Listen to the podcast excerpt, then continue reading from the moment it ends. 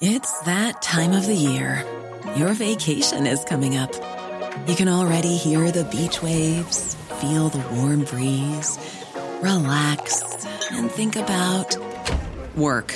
You really, really want it all to work out while you're away. Monday.com gives you and the team that peace of mind. When all work is on one platform and everyone's in sync, things just flow wherever you are. Tap the banner to go to Monday.com.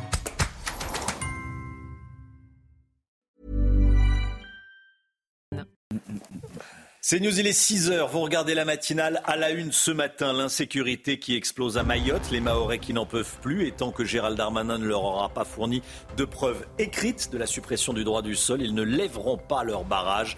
On en parle dès le début de ce journal. Les républicains reviennent à la charge sur l'immigration. Ils proposent un référendum d'initiative partagée. Qu'est-ce qu'il y a dans ce texte? On verra ça avec Florian Tardif. A tout de suite Florian. Les professeurs qui tirent la sonnette d'alarme à Libourne, en Gironde. Les écoles, collèges et lycées de la ville font face à une aggravation de la violence. Reportage CNews à suivre. Encore des assouplissements pour le DPE. Bercy veut aller plus loin. C'est vrai que c'est une usine à gaz, ces DPE. Qu'est-ce qui va changer très concrètement? Les informations d'Éric de Ritmaten. A tout de suite, Eric. À Mayotte, les blocages ne sont toujours pas levés. Les habitants attendent des preuves écrites, des annonces faites par Gérald Darmanin, notamment sur la suppression du droit du sol. Chana. En attendant, le quotidien des Mahorais est devenu euh, invivable. Certains ne sortent même plus de chez eux et les magasins ne sont plus approvisionnés. Tony Pitaro. À Mayotte, Liliane ne peut plus se rendre au restaurant, ni même aller à la plage avec ses enfants.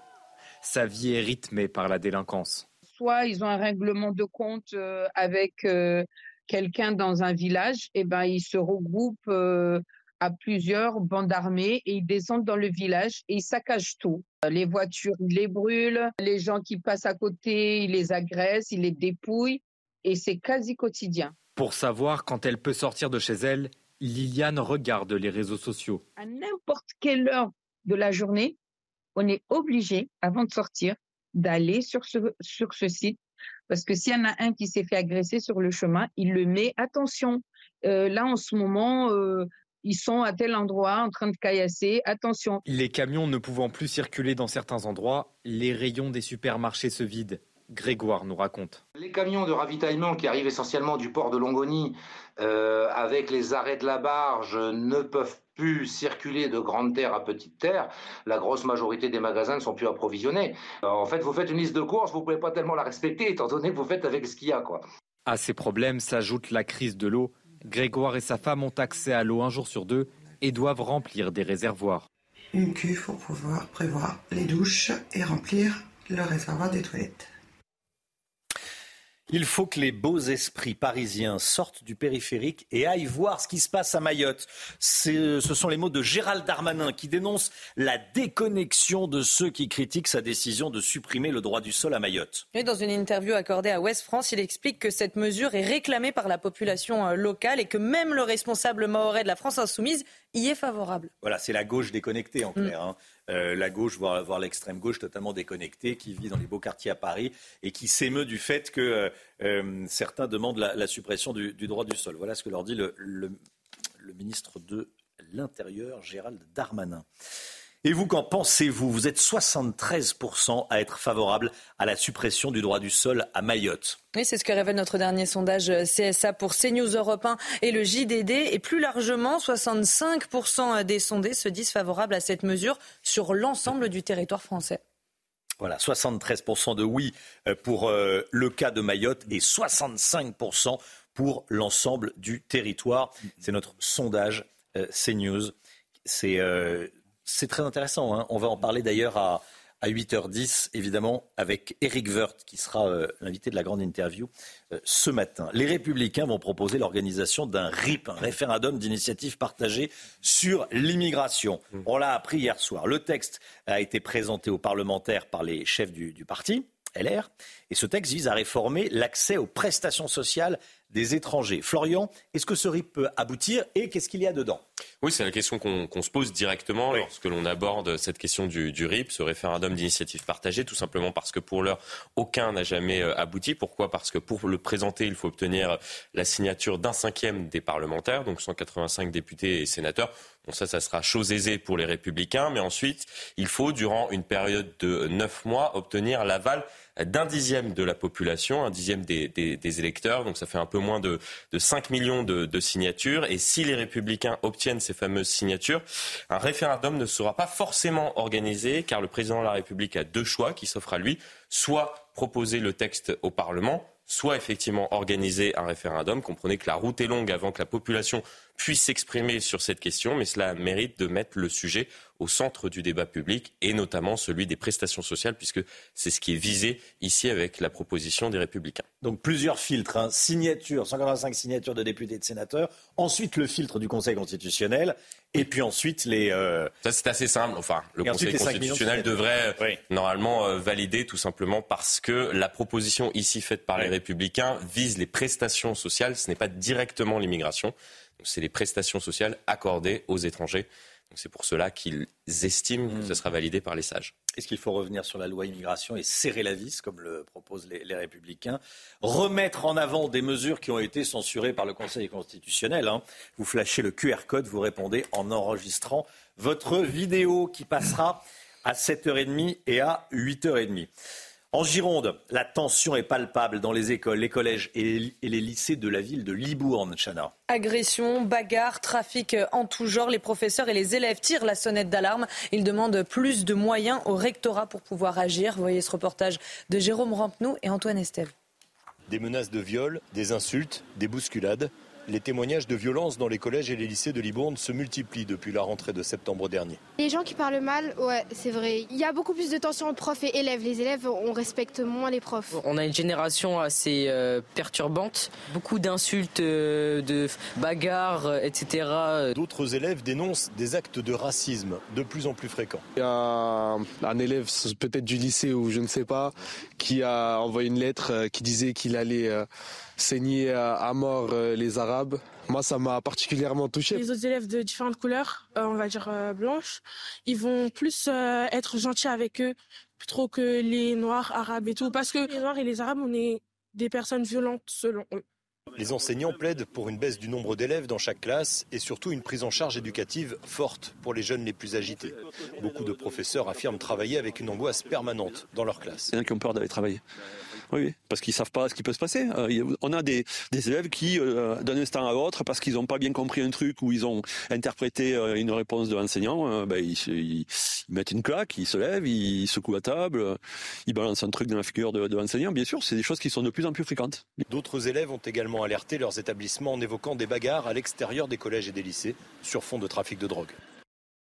Voilà, Eric Mouchek, vous avez vu dans ce reportage, sera en direct avec nous à, 8h30. La FNSEA et les JA, les jeunes agriculteurs, reçus aujourd'hui par Gabriel Attal à 16h30 à Matignon, une rencontre décisive évidemment, enfin importante en tout cas, à 10 jours du, du Salon de l'agriculture. Emmanuel Macron rencontrera également les syndicats agricoles, comme le veut la tradition. Avant le Salon, il les rencontrera demain.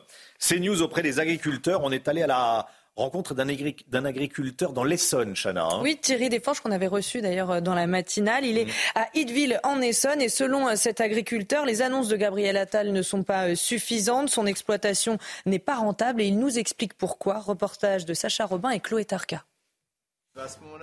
Pour Thierry, comme pour beaucoup d'agriculteurs, vivre de ce métier devient de plus en plus difficile et les annonces du gouvernement n'y ont rien changé. Quand euh, Gabriel Attal dit euh, je vais mettre l'agriculture au-dessus de tout. Ok, bon, il avait déjà dit ça à l'éducation, il avait déjà dit ça à d'autres secteurs. En fait, à un moment donné, on ne peut pas en mettre tout au-dessus de tout. Donc, si on veut vraiment mettre l'agriculture au-dessus de tout, il va falloir se poser concrètement la question des revenus. Dans son exploitation de 250 hectares, Thierry peine à être rentable, y compris du côté de sa production bio. En cause, selon lui, une politique qui pour l'instant ne répond pas aux besoins réels des agriculteurs. La stratégie de, montée en gamme euh, de l'agriculture française, hein, qui avait été souhaitée par le gouvernement, c'est d'inciter les agriculteurs à faire de la conversion vers l'agriculture biologique. Donc en fait, ça apporter beaucoup de produits sur le marché et en fait il n'y a pas le marché en face pour ces produits. Une situation aggravée par la guerre en Ukraine et la chute des prix du blé. Pour nous, l'agriculteur, l'impact est direct et sur toutes les filières. Et aujourd'hui on se retrouve dans une situation qui, qui, est conjoncturelle, mais qui est très difficile. Malgré les annonces du gouvernement, pour Thierry, le compte n'y est pas. Pour lui, c'est bien une façon globale de voir l'agriculture qui pose problème et qui ne rémunère plus ses agriculteurs. Voilà, on sera à 7h30 avec la, la, présidente de la coordination rurale. Elle sera reçue demain par le président de la République, mais pas aujourd'hui par euh, Gabriel Attal. Est-ce qu'elle se sent exclue? Elle va nous le dire à 7h30. Une trêve d'au moins six semaines à Gaza est actuellement en discussion. C'est ce qu'a annoncé Joe Biden hier soir. Oui, pendant une allocution en présence du roi de Jordanie. Cet accord devrait s'accompagner euh, d'une libération d'otages israéliens. Le président des États-Unis qui a rappelé euh, l'importance de protéger les civils palestiniens à Rafah dans le cas d'une nouvelle offensive de. Comme le roi et moi-même en avons discuté aujourd'hui, les États-Unis travaillent à un accord sur les otages entre Israël et le Hamas, qui apporterait une période immédiate et durable de calme et de bien à Gaza pendant au moins six semaines, ce qui nous permettrait ensuite de prendre le temps de construire quelque chose de plus durable. Au cours du mois dernier, j'ai eu des entretiens avec le Premier ministre Netanyahou, ainsi qu'avec les dirigeants de l'Égypte et du Qatar, afin de poursuivre ces efforts. D'ailleurs, euh, si vous voulez toutes les informations sur le conflit au, Proche-Orient et sur toutes les actualités, vous flashez le QR code et vous téléchargez l'appli CNews. Vous retrouverez toutes les informations CNews, les reportages et puis les replays des, les émissions. C'est important. Voilà, vous flashez et ça vous emmène sur le lieu où vous pouvez euh, télécharger l'application. On va vous la rediffuser, cette, on va vous le rediffuser ce QR code tout au long de la matinale. Restez bien avec nous dans un instant. Les centres pour mineurs non accompagnés, complètement saturés en France. Ça coûte très cher. La France qui a battu euh, tous les records en termes de nombre de jeunes accueillis, de jeunes mineurs euh, non accompagnés accueillis. Les départements, euh, pour certains, n'en peuvent plus financièrement. Restez bien avec nous sur CNews. À tout de suite.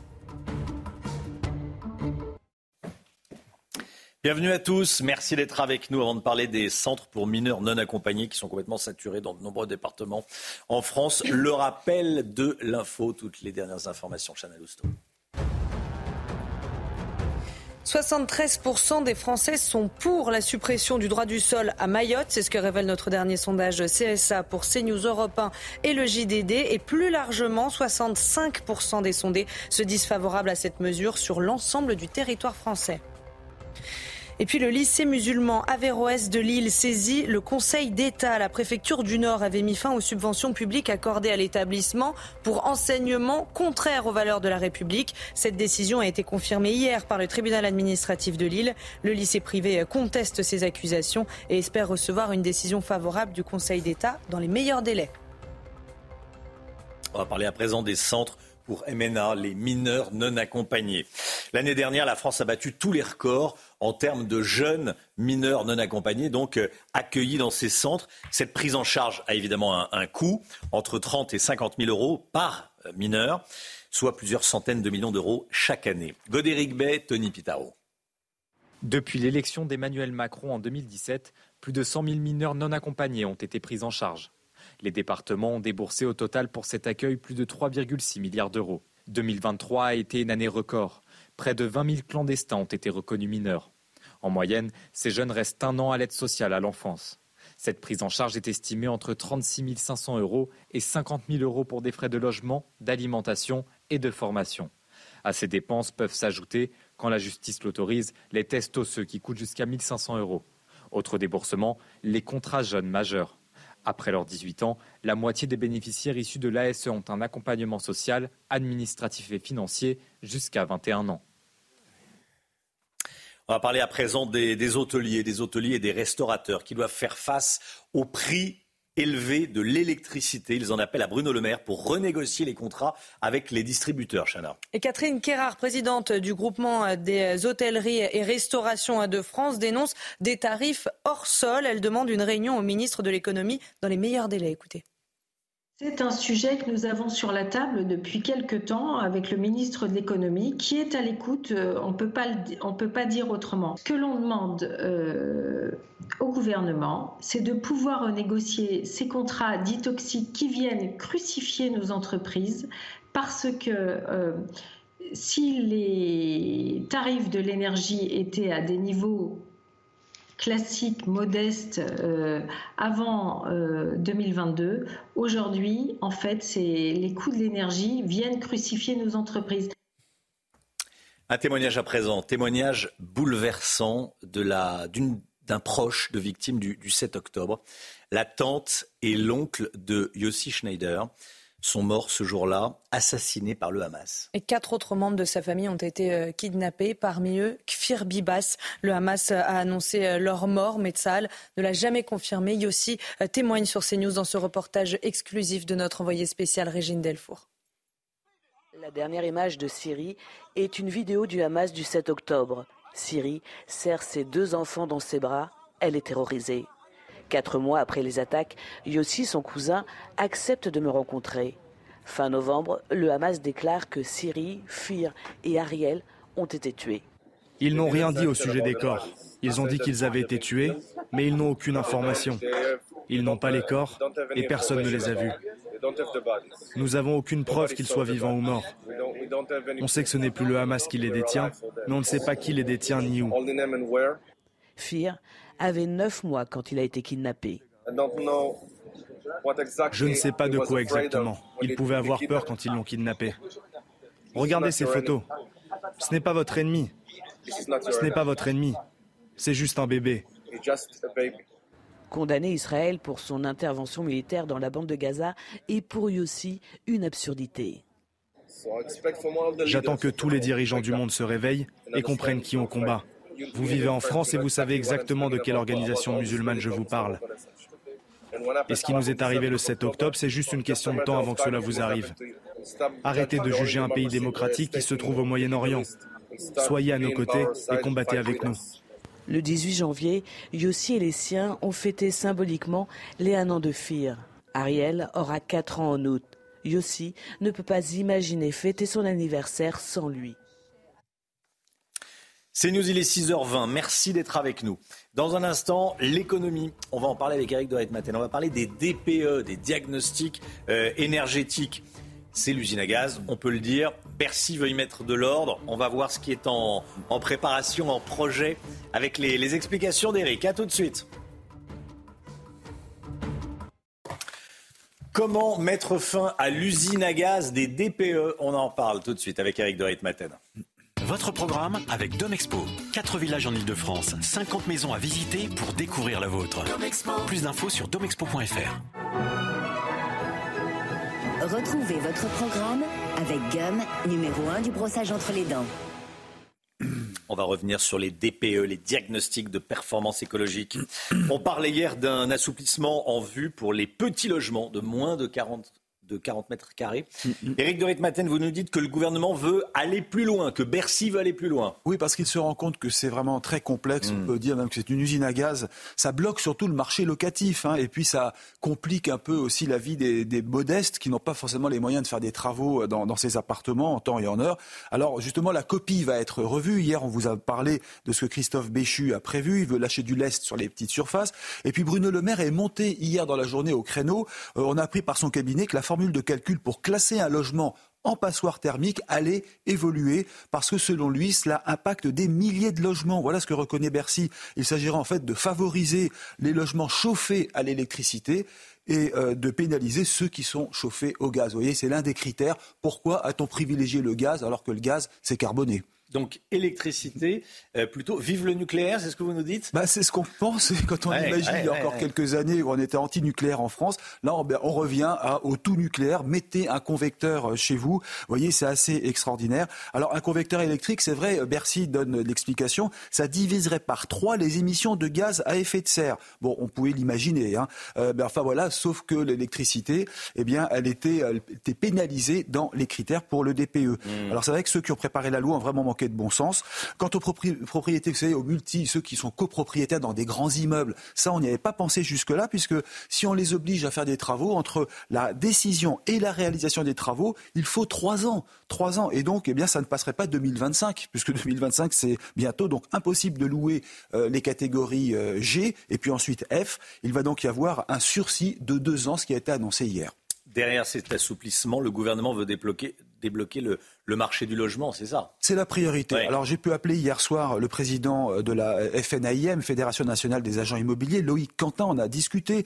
Euh, en France, il me dit il y a 7 millions de logements en location, c'est ça le parc locatif. Et parmi eux, si vous prenez F et G, eh bien c'est 1 million 500 000 logements en location qui ne seraient plus louables s'ils n'ont pas obtenu ce fameux DPE. Cela veut dire qu'on a un million et demi de passoires énergétiques, donc inlouables. Alors selon Loïc Quentin, cet assouplissement ne va pas changer grand-chose. Ce qu'il faut vraiment me disait-il, c'est redonner confiance aux propriétaires. Il faut revoir le calendrier complet de ces DPE qui sont certes utiles, personne ne dit le contraire, mais surtout lâcher du lest. Et enfin, je termine par un point. Le problème, c'est aussi l'investissement dans l'immobilier. Parce qu'on se rend compte qu'il y a tellement de contraintes que c'est un marché qui n'est plus rentable. Le coût des DPE, ça coûte très cher de faire passer un test, un diagnostic. Ensuite, vous avez les travaux, coût au mètre carré très élevé, la taxe foncière qui s'ajoute, qui est payée par les propriétaires, et puis les taux d'intérêt qui augmentent, qui sont élevés en ce moment pour financer les travaux. Bref, acheter un appartement pour le mettre en location, c'est vraiment pas rentable. Il me disait c'est 1 à 2% seulement de rendement. Donc vous le voyez, comme le disait un célèbre président de la République, arrêtez d'emmerder, j'ose dire le terme, arrêtez d'emmerder les Français. C'était votre programme avec Gum, numéro 1 du brossage entre les dents. C'était votre programme avec Domexpo. 4 villages en Ile-de-France, 50 maisons à visiter pour découvrir la vôtre. Plus d'infos sur domexpo.fr. Le temps et on commence avec la météo des neiges. Retrouvez la météo des neiges avec les trains à grande vitesse Frecciaros, Paris, Lyon, Chambéry. Frecciaros, la Dolce Vita à grande vitesse. Place à présent à votre météo des neiges où les conditions météo s'améliorent en cette journée de mardi. Au programme le retour du soleil avec en prime des températures qui seront un petit peu en baisse avec en moyenne moins 12 degrés relevés en haut de la station à Tignes. Attention également au risque d'avalanche du côté de la Plagne. On a eu de la neige ces derniers jours et avec la douceur, le manteau neigeux et restera particulièrement instable tout au long de la semaine. Soyez donc bien prudents. Du côté d'Arèche-Beaufort, les conditions météo resteront agréables. Au programme aujourd'hui, intense sec et ensoleillé avec un risque d'avalanche qui restera particulièrement faible pour la saison. C'était la météo des neiges avec les trains à grande vitesse Frecciaros. Paris, Lyon, Chambéry. Frecciaros, la Dolce Vita à grande vitesse. Allez, le temps tout de suite, la météo. La météo avec plombier.com, plombier.com. Un problème de chauffage, plombier.com. Une marque de groupe Verlaine. Alexandra, douceur exceptionnelle cette semaine. Est-ce qu'on va enfin pouvoir ranger les doudounes? Oui, en effet. En tout cas, si vous allez dans le sud-ouest, ma chère Chana, vous allez avoir 27 euh, degrés, des températures qui vont donc euh, s'envoler. Douceur exceptionnelle attendue entre euh, mercredi et jeudi, voire même vendredi, avec 15 degrés à Lille, 16 degrés à Strasbourg ou encore 17 degrés à Paris. Ce sont des températures dignes d'un mois d'avril, voire même d'un début de mois de mai, avec localement jusqu'à 27 degrés. Oui, 27 degrés attendus pied des Pyrénées un 14-15 février. C'est vraiment exceptionnel ces températures qui vont donc euh, s'envoler et seront dignes d'un mois d'avril, voire même d'un mois de juin euh, dans le sud. Alors aujourd'hui, c'est une journée de transition. Ce matin, on a beaucoup d'humidité dans les basses couches et donc conséquence, visibilité réduite. Si vous êtes à Cognac, à Bergerac, à Poitiers ou encore à Bordeaux, les brouillards sont très nombreux et très denses. On a également du brouillard en remontant euh, vers le nord-est et puis toujours du grand beau temps en allant sur les régions méridionales, notamment autour du golfe du Lion ou encore au pied des Pyrénées. Et puis, petite nouveauté, nouvelle perturbation qui arrive ce matin par la Bretagne. Elle est assez peu active, mais elle donnera tout de même des averses et surtout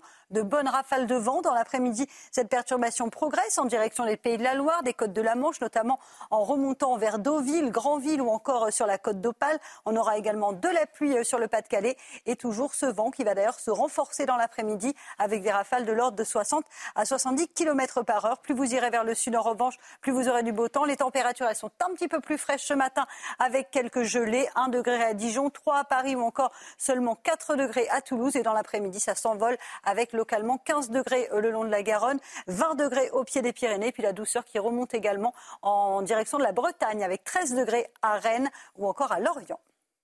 C'était la météo avec Plombier.com, plombier.com. Une fuite d'eau, plombier.com. Plombier.com, une marque de groupe Verlaine. C'est News, il est 6h30. Merci d'être avec nous. Vous regardez la matinale. Vous vous souvenez certainement de ce médecin de 80 ans agressé lors d'une consultation à, à domicile à Nice. L'agresseur vient d'être condamné.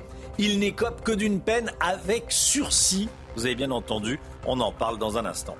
Les vols de voitures sont en hausse en France. Quels sont les modèles les plus volés? Ce sont des petits modèles français comme la Renault Clio ou encore la Peugeot 3008. Plusieurs syndicats agricoles vont être reçus aujourd'hui par Gabriel Attal et dans les prochains jours par Emmanuel Macron.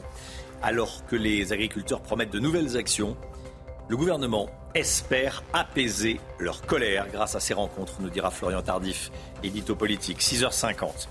Six semaines de trêve entre Israël et le Hamas avec euh, libération d'otages israéliens à la clé. C'est ce que Joe Biden espère obtenir en lien avec la Jordanie, le Qatar et l'Égypte. On sera en direct avec Liz Ben Kemoun, rédactrice en chef de Radio Judaïka.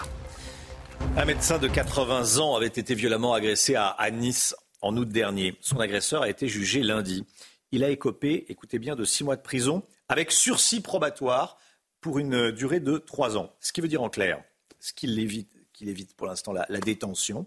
Il devra pour cela euh, remplir certaines conditions, Chana. Hein. Pendant trois ans, il n'a pas le droit d'entrer en contact mmh. avec la victime. Il est obligé de suivre des soins psychiatriques. Euh, je rappelle quand même euh, les faits. En août dernier, ce père de famille de 45 ans s'en était sauvagement pris à l'octogénaire. Voilà comment le visage de la victime a terminé parce que tout simplement, il avait déclaré son arrêt maladie comme injustifié. Le récit d'Augustin Donadieu.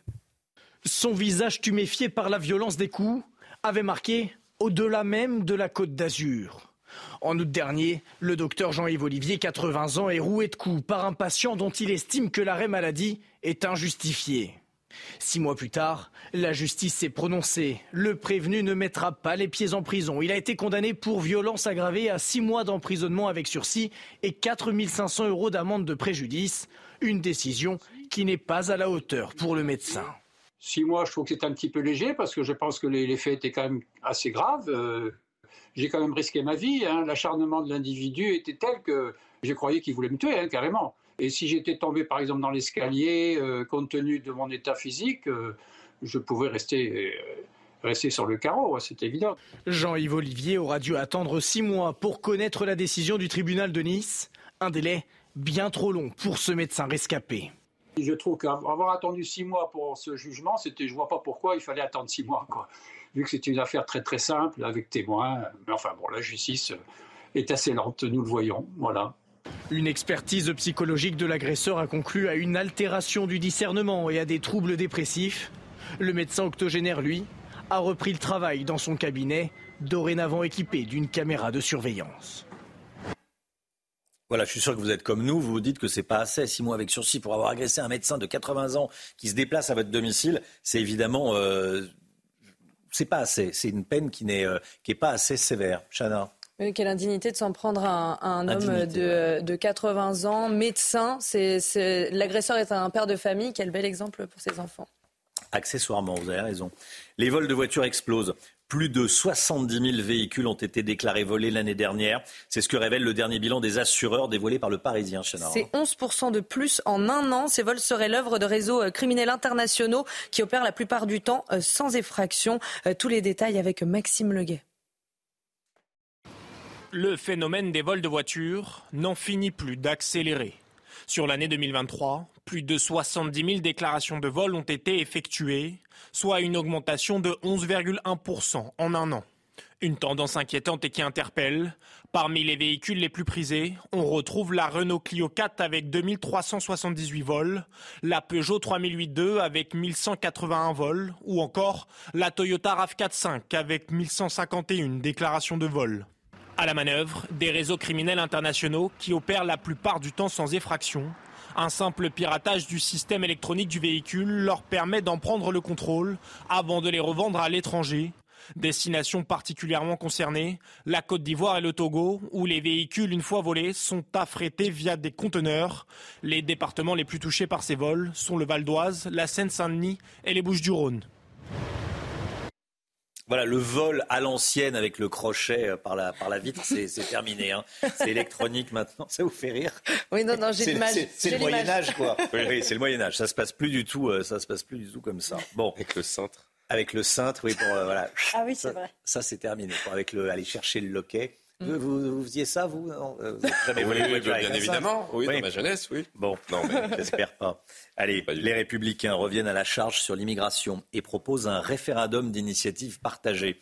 La procédure est complexe, mais ce n'est pas impossible que ça aboutisse. Les Républicains proposent notamment de créer des conditions plus restrictives pour les versements des aides sociales ou encore la fin de l'hébergement que la France offre aux déboutés du droit d'asile. Est-ce qu'il faut revenir sur la loi immigration, serrer la vis? Et euh, remettre en avant des mesures qui ont été censurées par le Conseil constitutionnel. Je vous pose la question ce matin. Vous flashez le QR code, vous enregistrez votre vidéo et on les diffuse à 7h30 et à 8h30. La FNSEA et les JA reçus aujourd'hui par Gabriel Attal. Les deux syndicats sont attendus euh, à 16h30 à Matignon, une rencontre importante à 10 jours euh, du Salon de l'agriculture. Emmanuel Macron rencontrera également euh, l'ensemble des syndicats agricoles à partir de demain, comme le veut la tradition avant le Salon. Et dans ce contexte, on va parler des viticulteurs qui sont en grande difficulté. L'année dernière, la production mondiale de vin a été la plus faible depuis 60 ans, Romain. Oui, on est allé à leur rencontre au salon professionnel Vinexpo Paris, salon qui a ouvert ses portes à la porte de Versailles hier. reportage de, France, de Pierre-François Altermat, Adrien Spiteri et Augustin Donadieu. Regardez. Du vin rouge, du vin blanc ou encore du vin rosé, il y en a pour tous les goûts au Salon Vinexpo. Inauguré par le ministre de l'Agriculture Marc Fesneau, il a ouvert ses portes hier à Paris alors que le secteur viticole est en crise. Comment témoigne ce professionnel? Il y a d'abord un problème conjoncturel de consommation de vin, hein, puisqu'on consomme moins de vin dans le monde. Euh, que ce qu'on en produit. Autre difficulté, les normes administratives largement dénoncées lors de la mobilisation des agriculteurs dans le pays. Mathieu est ingénieur de formation. Il a eu une entreprise de 200 salariés dans le passé. Et pourtant. Quand je suis arrivé pour devenir vigneron, ça fait 10 ans, euh, je trouvais ça énorme. Donc je me mets à la place de celui qui a passé son BTS Viti-Eno, qui doit être sur le tracteur, euh, à la cave euh, et s'occuper de tout le reste. Trop de normes, peu de main-d'œuvre et une exposition aux aléas climatiques. Cyril vient de l'Hérault, il en a fait la mère expérience depuis quelques années. Un coup le gel, un coup la grêle, la sécheresse de plus en plus régulière, en espérant que cette année on soit sur une année plus clémente au niveau climat. Face à cette situation à la porte de Versailles, les 4000 exposants espèrent bien séduire les acheteurs et les 40 000 visiteurs attendus. Voilà, c'est important ce que disait un, viticulteur. Euh, dans le monde et, en France, les gens consomment moins de vin. Donc ça, c'est déjà une, c'est déjà une chose à avoir, euh, à avoir en tête. Donc souvent, on monte en qualité pour vendre un petit peu plus cher et conserver sa marge comme ça. Une affiche qui fait froid dans le dos. À Davos, en Suisse, un magasin de sport d'hiver refuse, écoutez, refuse de louer du matériel aux personnes juives. Vous avez bien entendu. Et il ne s'en cache pas du tout puisqu'il a euh, affiché euh, euh, devant sa vitrine, sur sa vitrine, une affiche en hébreu. Le responsable de la Fédération suisse des communautés israélites n'en revient pas. Il a déposé plainte. Tony Pitaro. Une affiche en hébreu placardée sur le mur de cet établissement de Davos en Suisse interdit aux personnes issues de la communauté juive de louer du matériel de sport. Suite à divers tristes incidents, dont le vol d'une luge, nous ne louons plus de matériel de sport à nos frères juifs. Cela concerne tous les équipements tels que les luges, les airboards, les ski curl et les raquettes à neige. Nous vous remercions de votre compréhension. Un acte antisémite condamné par le secrétaire général de la Fédération suisse des communautés israélites premièrement, je pense que c'est, fake news, que c'est pas possible qu'en Suisse, quelque chose comme ça est, possible. Et après, le, patron a dit oui, oui, c'est, quelque chose qui vraiment veut. Elle veut pas louer en juif, que c'est quelque chose, une décision qu'il a fait. J'étais complètement choqué euh, et je peux pas vraiment. Euh, euh, pour moi, c'était quelque chose qui c'est pas possible en Suisse. Nous avons tenté de contacter l'établissement sans succès. Selon la Fédération suisse des communautés israélites qui a porté plainte, le patron du restaurant s'est excusé.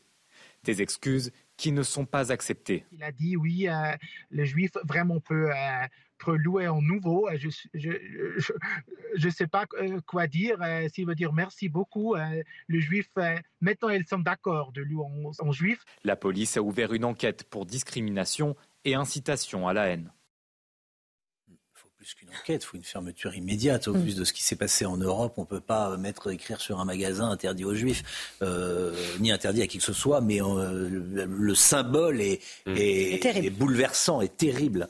Euh, c'est important d'en parler. Ça, se passe en Suisse. Il faut immédiatement fermer la boutique. Enfin, je suis, voilà. Bon, on en parle. Ça, et ça s'est passé en Suisse. Restez bien avec nous. Dans, un instant, on ira en Israël retrouver Lise Ben Kemoun. Euh, on va parler de cette trêve d'au moins six semaines à Gaza qui est actuellement en discussion, car en tout cas demandée par Joe Biden. Restez bien avec nous sur CNews. À tout de suite.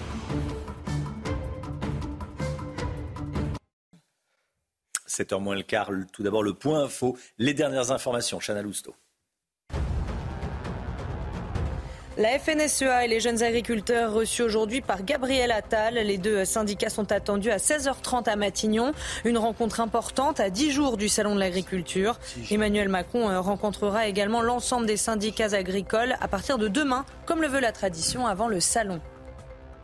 Et puis les producteurs laitiers vont, manifester euh, aujourd'hui devant l'Assemblée nationale. Une centaine d'agriculteurs vont se rassembler à 11h avant une distribution de lait cet après-midi devant la Tour Eiffel. Ils veulent, ils veulent remettre leurs revenus au cœur des négociations avec le gouvernement et jugent les annonces faites par Gabriel Attal comme insuffisantes.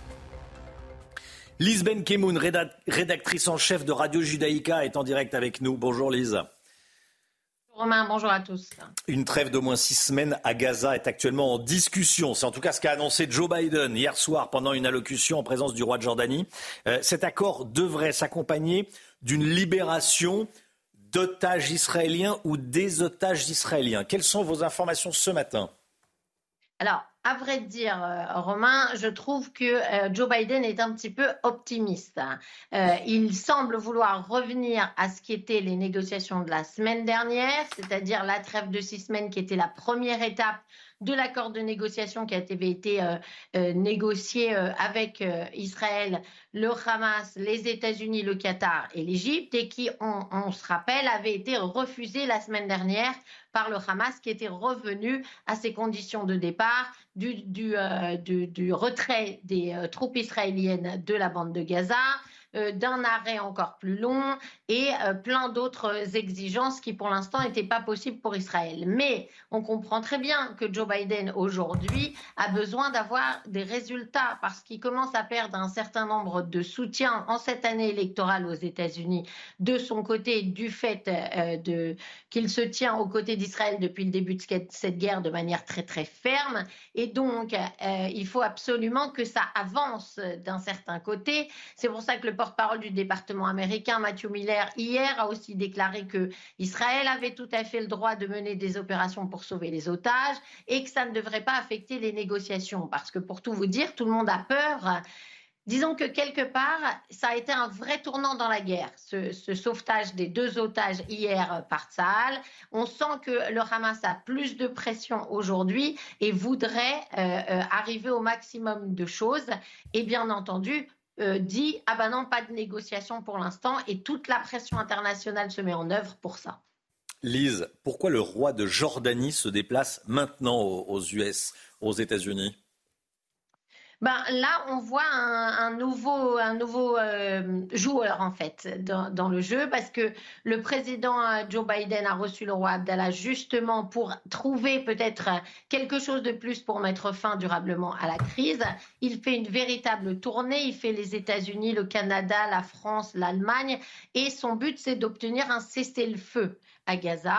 Et puis, tant que cette opération israélienne à Rafah, à la frontière avec l'Égypte, n'a pas encore commencé, alors le roi Abdallah, qui n'a pas encore, qui n'est une carte qui n'a pas encore été jouée en fait euh, au Moyen-Orient, peut se permettre de venir essayer de, calmer le jeu, et c'est bien. Lise, Israël envoie une délégation au Caire aujourd'hui. Le chef, du Mossad, les services secrets israéliens, en fait partie, fait partie de cette délégation. Ça veut dire que les négociations continuent. Tout à fait. Elle continue. Euh, le directeur de la CIA sera présent, le chef des renseignements euh, égyptien Abbas Kamel sera présent et le premier ministre du Qatar également.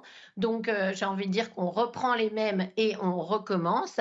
Et c'est vrai qu'il faut que ça continue parce qu'il n'y a pas d'autres possibilités. Et puis, euh, c'est très important en ce moment parce que c'est une déclaration qui intervient dans un contexte de menace de la part du Caire qui voulait suspendre son traité de paix avec Israël qui existe pourtant depuis 1979 à cause de l'imminence de cette opération à Rafah à sa frontière. L'Égypte ne veut pas qu'il y ait un changement de statut du corridor de Philadelphie cette zone tampon qu'il contrôle et qui est le, long de la frontière entre l'Égypte et la bande de Gaza. Et euh, euh, le Caire a peur, évidemment, aussi des réfugiés euh, palestiniens qui viendraient en masse dans le Sinaï se réfugier en Égypte. Donc, c'est normal que ça soit au Caire. Merci beaucoup Lise, Lise Benkemoun en direct avec nous. Merci Lise, à très vite. Restez bien avec nous sur CNews. On parle ce matin notamment de cette initiative des Républicains qui reviennent à la charge sur l'immigration et proposent un référendum d'initiative partagée, un RIP. La procédure est complexe, mais euh, ce n'est pas impossible que ça, aboutisse. Les LR proposent notamment de créer des conditions plus restrictives pour le versement des aides sociales aux étrangers, ou encore la fin de l'hébergement que la France offre aux déboutés du droit d'asile ceux qui euh, se sont vus refuser le droit d'asile et qui continuent à être hébergés par la France. Les LR veulent y mettre fin. Euh, remettre en avant des mesures qui ont été censurées par le Conseil constitutionnel. Est-ce que vous êtes pour Est-ce que vous êtes contre? Est-ce qu'il faut tout simplement revenir sur la loi immigration et serrer un peu plus la vis? Vous flashez le QR code et vous répondez à, à, cette question. Vous enregistrez votre message et on vous entendra à 7h30 et à 8h30. Dans un instant, la politique avec Florian Tardif. La colère gronde. Les agriculteurs ne sont pas satisfaits et menacent de reprendre la route et de bloquer euh, certaines routes, en tout cas de mener des actions. On va en parler avec Florian dans un instant. A tout de suite.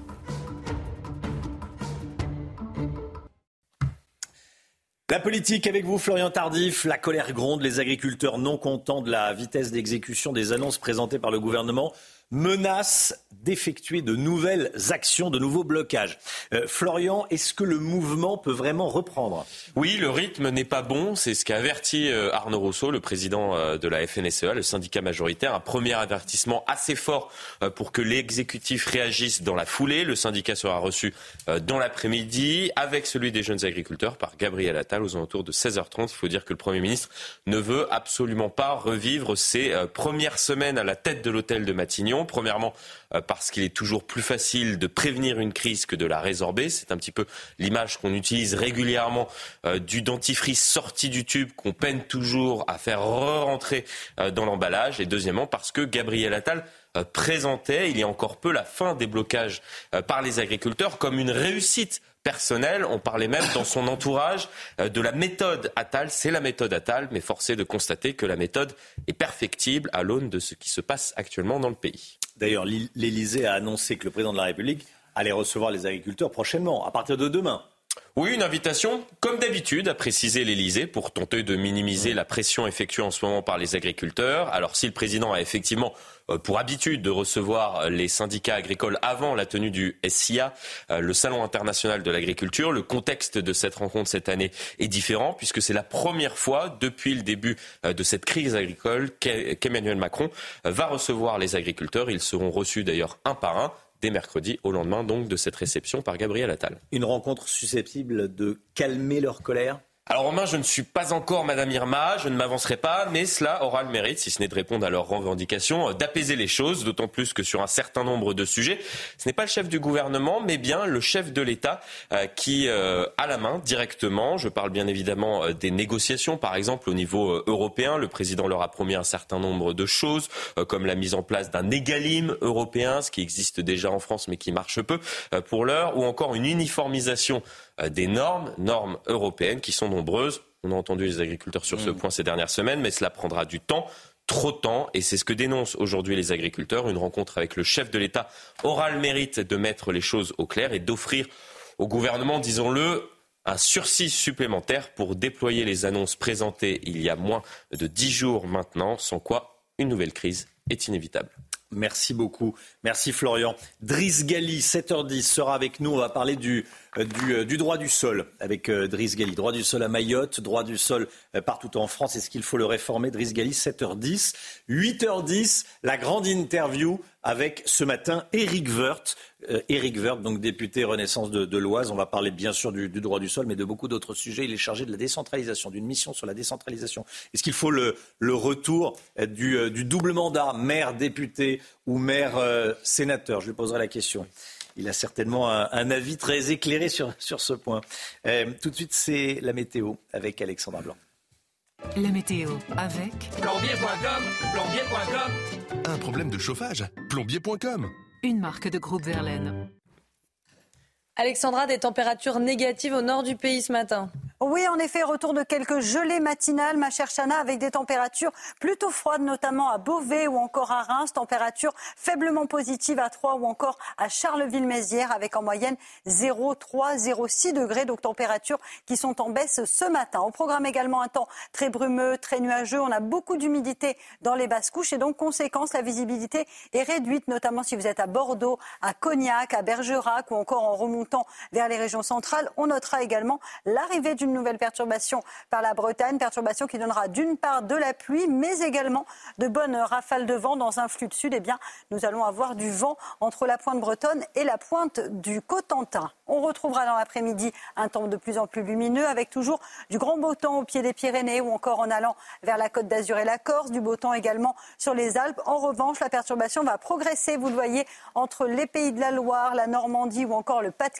avec donc ce vent qui va se maintenir entre la pointe bretonne et la côte d'Opale. On pourrait également retrouver un temps assez brumeux entre la Bourgogne et euh, l'Alsace. Les températures, températures qui sont plutôt froides ce matin, on le disait, retour de quelques gelées. C'est un petit peu plus doux euh, pour le Pays Basque avec 5 degrés ou encore seulement 2 petits degrés à Grenoble. Et dans l'après-midi, les températures vont de nouveau s'envoler avec ce flux de sud. Regardez les températures attendues dans le sud-ouest, localement 20 degrés à Biarritz, 15 degrés le long de la Garonne. Vous aurez 15 degrés également à Marseille, 17 degrés encore. Ce sera clairement le printemps dans le sud. Et puis cette douceur qui gagne également la façade atlantique ou encore la Bretagne où vous aurez 13 degrés cet après-midi. La suite du programme, pic de douceur entre mercredi et vendredi. On attend localement jusqu'à 25-27 degrés dans le sud-ouest. Alors côté ciel, on conservera de bonnes conditions mercredi avant un temps un peu plus nuageux autour du golfe du Lion pour la journée de jeudi. Et à partir de vendredi, changement de décor avec le retour de la pluie quasiment partout. Pas de jaloux. Et le week-end s'annonce assez mitigé avec des températures qui vont de nouveau dégringoler. Sans parler de froid. C'était la météo avec plombier.com, plombier.com. Une fuite d'eau, plombier.com. Plombier.com, une marque de groupe Verlaine. Il est bientôt 7 heures. Vous êtes les bienvenus dans la matinale. Merci d'être là à la une ce matin. L'insécurité qui explose à Mayotte, les Mahorais n'en peuvent plus et tant que Gérald Darmanin ne leur aura pas fourni de preuves écrites de la suppression du droit du sol, ils ne lèveront pas leur barrage. On va euh, voir notre reportage dans un instant et puis on sera en direct avec l'essayiste Driss Gali à 7h10. Les républicains reviennent à la charge sur l'immigration. Ils proposent un RIP, un référendum d'initiative partagée. Qu'est-ce qu'il y a dans ce texte? On verra ça avec vous. Florian Tardif. A tout de suite, Florian. Une centaine de producteurs laitiers se sont donné rendez-vous devant l'Assemblée nationale. Ce matin à 11h, ils protestent notamment contre la faiblesse de leurs revenus. Une question que vous ne vous étiez peut-être pas posée. Beaucoup de Parisiens regardent la cérémonie d'ouverture des JO regarderont hein, la cérémonie d'ouverture des, JO depuis les balcons. Sont-ils assez solides, ces mm. balcons? Est-ce qu'il n'y a pas un risque d'effondrement, tout simplement? Élément de réponse dans ce journal. À Mayotte, les blocages ne sont toujours pas levés. Les habitants attendent des preuves écrites des annonces faites par Gérald Darmanin, notamment sur la suppression du droit du sol. Et en attendant, le quotidien des Mahorais est devenu euh, invivable. Certains ne sortent plus de chez eux et les magasins ne sont plus approvisionnés. Tony Pitaro. À Mayotte, Liliane ne peut plus se rendre au restaurant, ni même aller à la plage avec ses enfants. Sa vie est rythmée par la délinquance. Soit ils ont un règlement de compte euh, avec euh, quelqu'un dans un village, et eh ben ils se regroupent euh, à plusieurs bandes armées et ils descendent dans le village et ils saccagent tout. Les voitures, ils les brûlent, les gens qui passent à côté, ils les agressent, ils les dépouillent et c'est quasi quotidien. Pour savoir quand elle peut sortir de chez elle, Liliane regarde les réseaux sociaux. À n'importe quelle heure de la journée, on est obligé, avant de sortir, d'aller sur ce, sur ce site. Parce que s'il y en a un qui s'est fait agresser sur le chemin, il le met. Attention, euh, là en ce moment, euh, ils sont à tel endroit en train de caillasser. Attention. Les camions ne pouvant plus circuler dans certains endroits, les rayons des supermarchés se vident. Grégoire nous raconte. Les camions de ravitaillement qui arrivent essentiellement du port de Longoni euh, avec les arrêts de la barge ne peuvent plus circuler de grande terre à petite terre.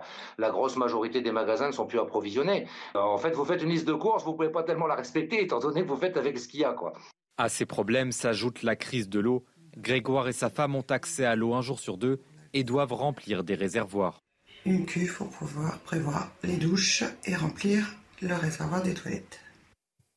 Écoutez, il faut que les beaux esprits parisiens sortent du périphérique, en clair quittent Paris et aillent à Mayotte. Il faut qu'ils sortent un petit peu de Paris. C'est ce que dit Gérald Darmanin dans Ouest France, le ministre de l'Intérieur qui dénonce la déconnexion de ceux qui critiquent sa décision de supprimer le droit du sol à Mayotte. Il explique que cette mesure est réclamée par la population locale et que même le responsable mahorais de la France insoumise y est favorable. Et vous, qu'en pensez-vous?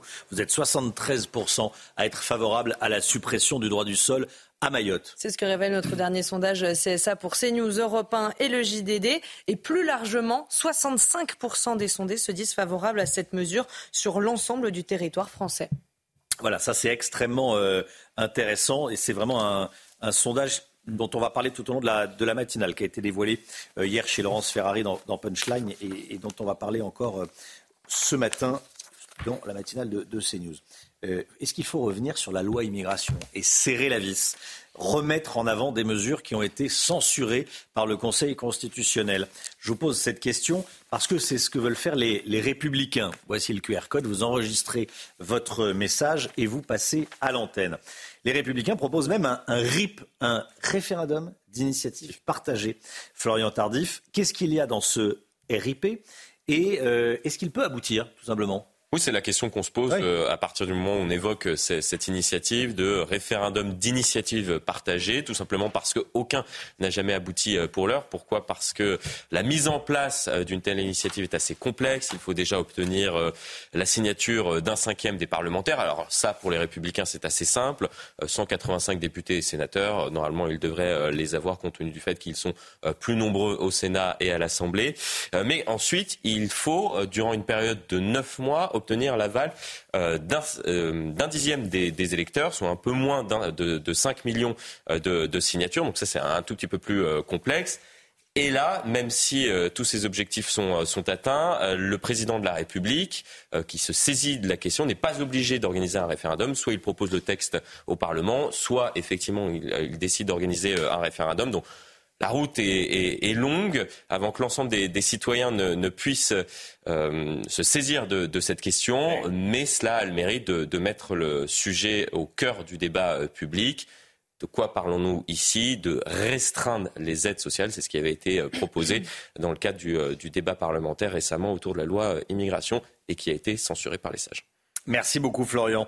Les producteurs laitiers vont manifester aujourd'hui devant l'Assemblée nationale. Marée blanche en vue devant l'Assemblée. Une centaine d'agriculteurs vont se rassembler à 11h avant une distribution de lait cet après-midi devant la Tour Eiffel. Si vous êtes à Paris, euh, si vous habitez Paris ou si vous êtes à Paris pour les vacances, c'est bon à savoir. Oui, en fait, ils veulent remettre le revenu des producteurs au cœur euh, des négociations avec le gouvernement, puisque pour le président de l'Association des producteurs de lait indépendants, les annonces faites par Gabriel Attal ne sont pas à la hauteur on pense qu'on n'a pas du tout assez parlé de prix jusqu'à maintenant.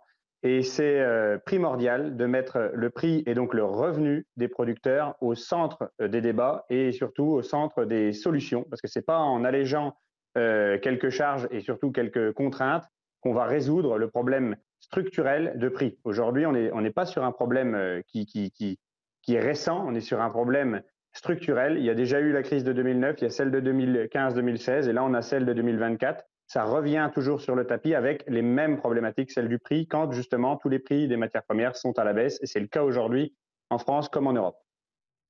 Voilà, à 7h30, soyez là, on sera avec Véronique Lefloc, hein, présidente nationale de la coordination rurale.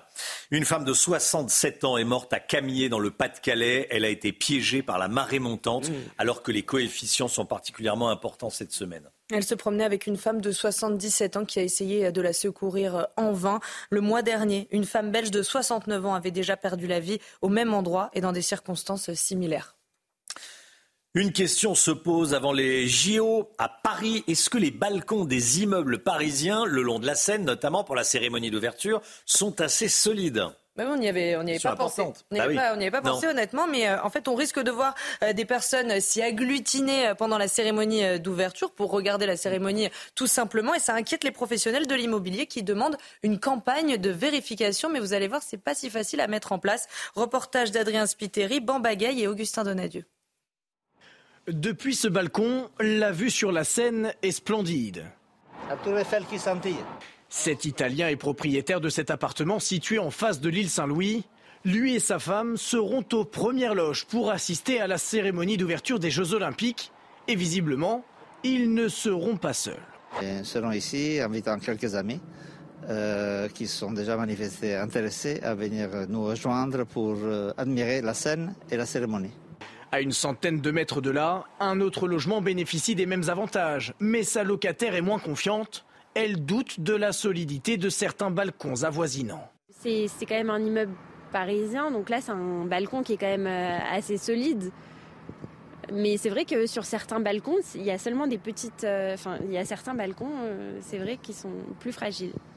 Des balcons surchargés et qui pourraient céder, c'est également la crainte de ce professionnel en immobilier. Il a alerté la préfecture sur les risques d'effondrement. Ce qui va poser problème, c'est l'utilisation excessive ou anormale, euh, l'agglomération des personnes sur les balcons qui vont générer une surcharge de plancher et des appuis plus importants sur les garde-corps. Si on se met à plusieurs ici, euh, 3, 4, 5 personnes, d'avoir un risque de chute. Olivier appelle les propriétaires d'immeubles à faire vérifier les façades et la bonne tenue des garde-corps. Ah oui. C'est surtout ça. Oui, voilà, oui, il faut. Mais c'est vrai qu'on n'y avait, on y avait pas pensé. Les garde-corps, euh, les, euh, les balcons. Je pense que le, plus dangereux, c'est le balcon des années, des années 70, là, qui a une vraie avancée, enfin 70 ou, après, mais avec une vraie avancée, ça peut se déchausser. Bon, faut vérifier avant. Les hein. garde-corps, hein, surtout. Pardon? Faut que les garde-corps tiennent bien. Et que les garde-corps tiennent bien. Bon, effectivement, il faut penser à plein de choses. Toutes les infos, toutes les actus, toutes les chroniques, tous les éditos, tous les replays et bien plus encore sont disponibles via l'application CNews. Vous flashez le QR code qui, appartient, qui apparaît à, l'antenne et vous pouvez euh, ainsi télécharger l'appli CNews.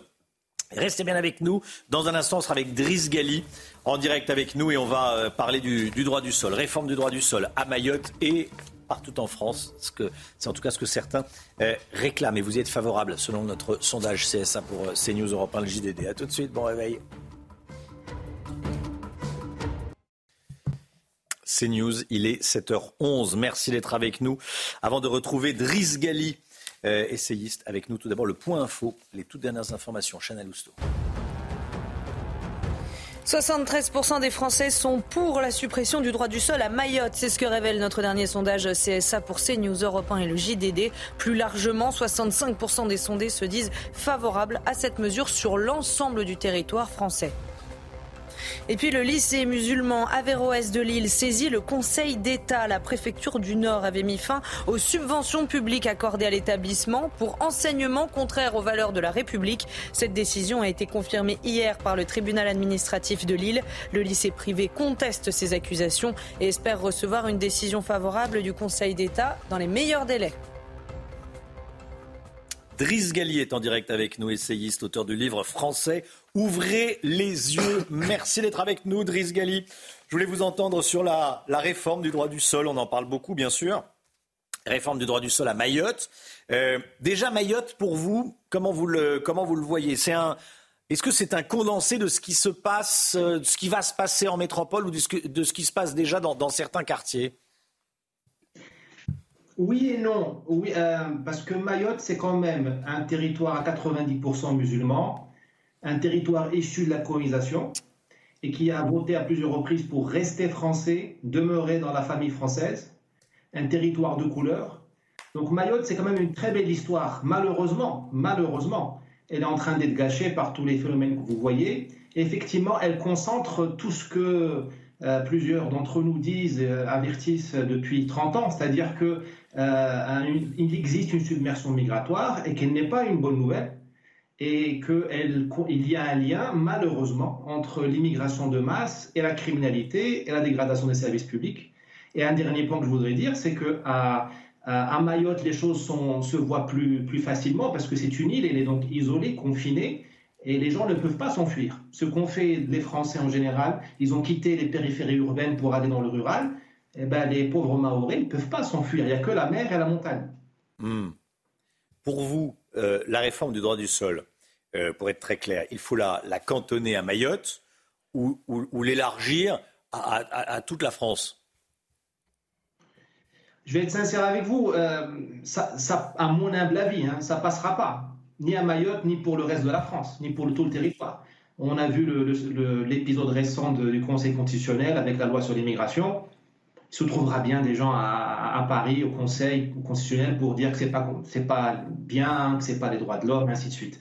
Bien sûr, si, si, on enlève le droit du sol, il faut le faire partout, puisque le problème est, un problème national. Mais on est malheureusement, c'est un problème avec le, avec le gouvernement Macron, au-delà du en même temps et des allers-retours, c'est qu'ils ont des bonnes idées, mais trop tard.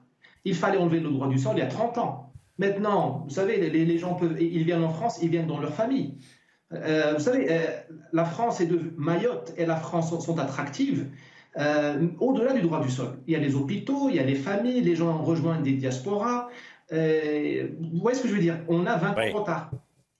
Vous dites que avec le regroupement familial, en réalité, on peut faire, on peut abolir le droit du sol. L'immigration continuera à être importante. Oui, elle est importante. Et puis il y a quelque chose d'irrationnel. Et l'être humain est irrationnel. Et malheureusement, nos, gouvernants ne, veulent pas le savoir. La preuve, c'est que personne, à ma, mon humble, connaissance, ne parle aux Comores, qui sont le principal exportateur, en guillemets, émetteur de, migrants, dans leur langue. À ma, à ma, connaissance. Je ne sais pas si France 24, RFI ou euh, la France Télévisions dit aux Comoriens ne venez pas à Mayotte. Parce que les gens croient toujours que l'herbe est plus verte ailleurs, même s'ils savent qu'ils vont euh, galérer en guillemets.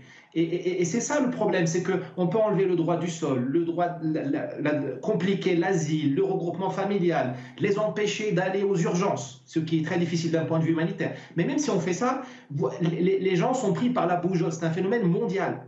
Et, c'est ça le défi que doit, aujourd'hui relever la France, avec le doigté d'un grand pays des droits de l'homme, mais aussi avec euh, le, réalisme. C'est-à-dire que euh, Mayotte est en train d'être colonisée. C'est une colonisation de peuplement.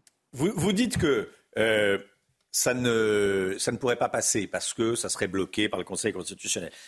Je voulais revenir sur le, sondage que nous rappelait à l'instant euh, Chana Lousteau, Chana, pendant le, rappel des titres. 65% des Français sont favorables à cette réforme du droit du sol au niveau national. 73% pour Mayotte et 65%, donc deux Français sur trois, favorables à la suppression du, droit du sol. En clair, pour revenir au droit du sang, euh, au niveau national. Ça laisse entendre que si le projet est soumis à référendum, si on donne la, parole aux Français sur ce thème, ça passe. Bien sûr, bien sûr. Malheureusement, euh, l'opinion publique ne compte pas. Seul compte l'opinion des juges. Malheureusement, malheureusement. Alors, si M. Macron et M. Darmanin, que je critique souvent sur votre antenne, veulent vraiment me dédire et nous faire une, et, nous montrer qu'ils sont vraiment au service du. qu'ils sont des démocrates, tout simplement, et eh bien qu'ils osent le référendum. Oui. Il serait peut-être temps que, euh, sur cette question qu'est l'immigration, euh, les, Français aient la parole euh, sur une question massive de, de pour définir un, cap pour le pays. C'est important, c'est pas rien l'immigration. C'est, il y a de nombreuses familles en France qui ont, bénéficié. Voilà, c'est pas. Mais ça s'organise et, on, et, demander la, et demander l'avis des Français serait pas complètement fou. Ça aurait peut-être dû être fait il, y a, il, y a, plusieurs années. Bien sûr, mais euh, de toute façon, c'est nous les fous. Dès que nous proposons ces choses-là, qui sont tout simplement hmm. dans la droite ligne de la française qui a donné la souveraineté au peuple, nous sommes traités de fous. Et, d'ailleurs, le problème, l'enjeu maintenant, Maintenant, nous avons une nouvelle victime de l'immigration, c'est l'immigration elle-même. À Mayotte, vous le voyez bien, ce sont tous, vous me corrigez parce que j'ai jamais mis les pieds à Mayotte, sont tous des gens ethniquement issus des Comores, musulmans. Et vous avez des problèmes. Essentiellement en provenance des Comores, et puis maintenant de plus en plus en provenance de certains pays d'Afrique qui arrivent aux Comores et qui descendent à Mayotte. Vous avez raison, vous avez raison. Et ça se passe mal même à, à, Mayotte. C'est-à-dire que euh, c'est presque de la, de, la, mécanique des, des fluides. Euh, il y a une saturation. On a appris ça au, collège, au lycée. Je ne sais pas s'ils le apprennent maintenant. Je pense qu'ils le apprennent encore ça. À un moment, la solution, elle sature. Et ce n'est pas une question de race ou de couleur ou de religion, ou de xénophobie. pour intégrer les gens, c'est là où je voudrais en venir, pour intégrer les gens, il faut un peu de lenteur pour que la société intègre et à Mayotte, ça ne marche pas. Et je vous rappelle, on est dans un petit bout de l'océan Indien. Euh, on n'est pas chez le, portrait robot du fascisme selon hein, la gauche française. Et en France, mais ça, ça ne marche pas. Donc même l'immigration en tant que phénomène, je veux dire, le succès des, immigrés dans leur immigration devient impossible. À un moment donné, les flux sont trop forts. Merci beaucoup, Driss Gali. Merci d'avoir été en direct avec nous ce matin dans la matinale de CNews. Je rappelle le titre de votre livre français Ouvrez les yeux, une radiographie de la France par un immigré. Driss Gali, merci à vous. À bientôt. 7h19 dans un instant. L'économie avec Eric de Ritmaten. La bourse en folie. Mais que se passe-t-il? Pourquoi la bourse atteint-elle des, des records? On en parle avec vous, Eric. Vous allez tout nous expliquer. À tout de suite.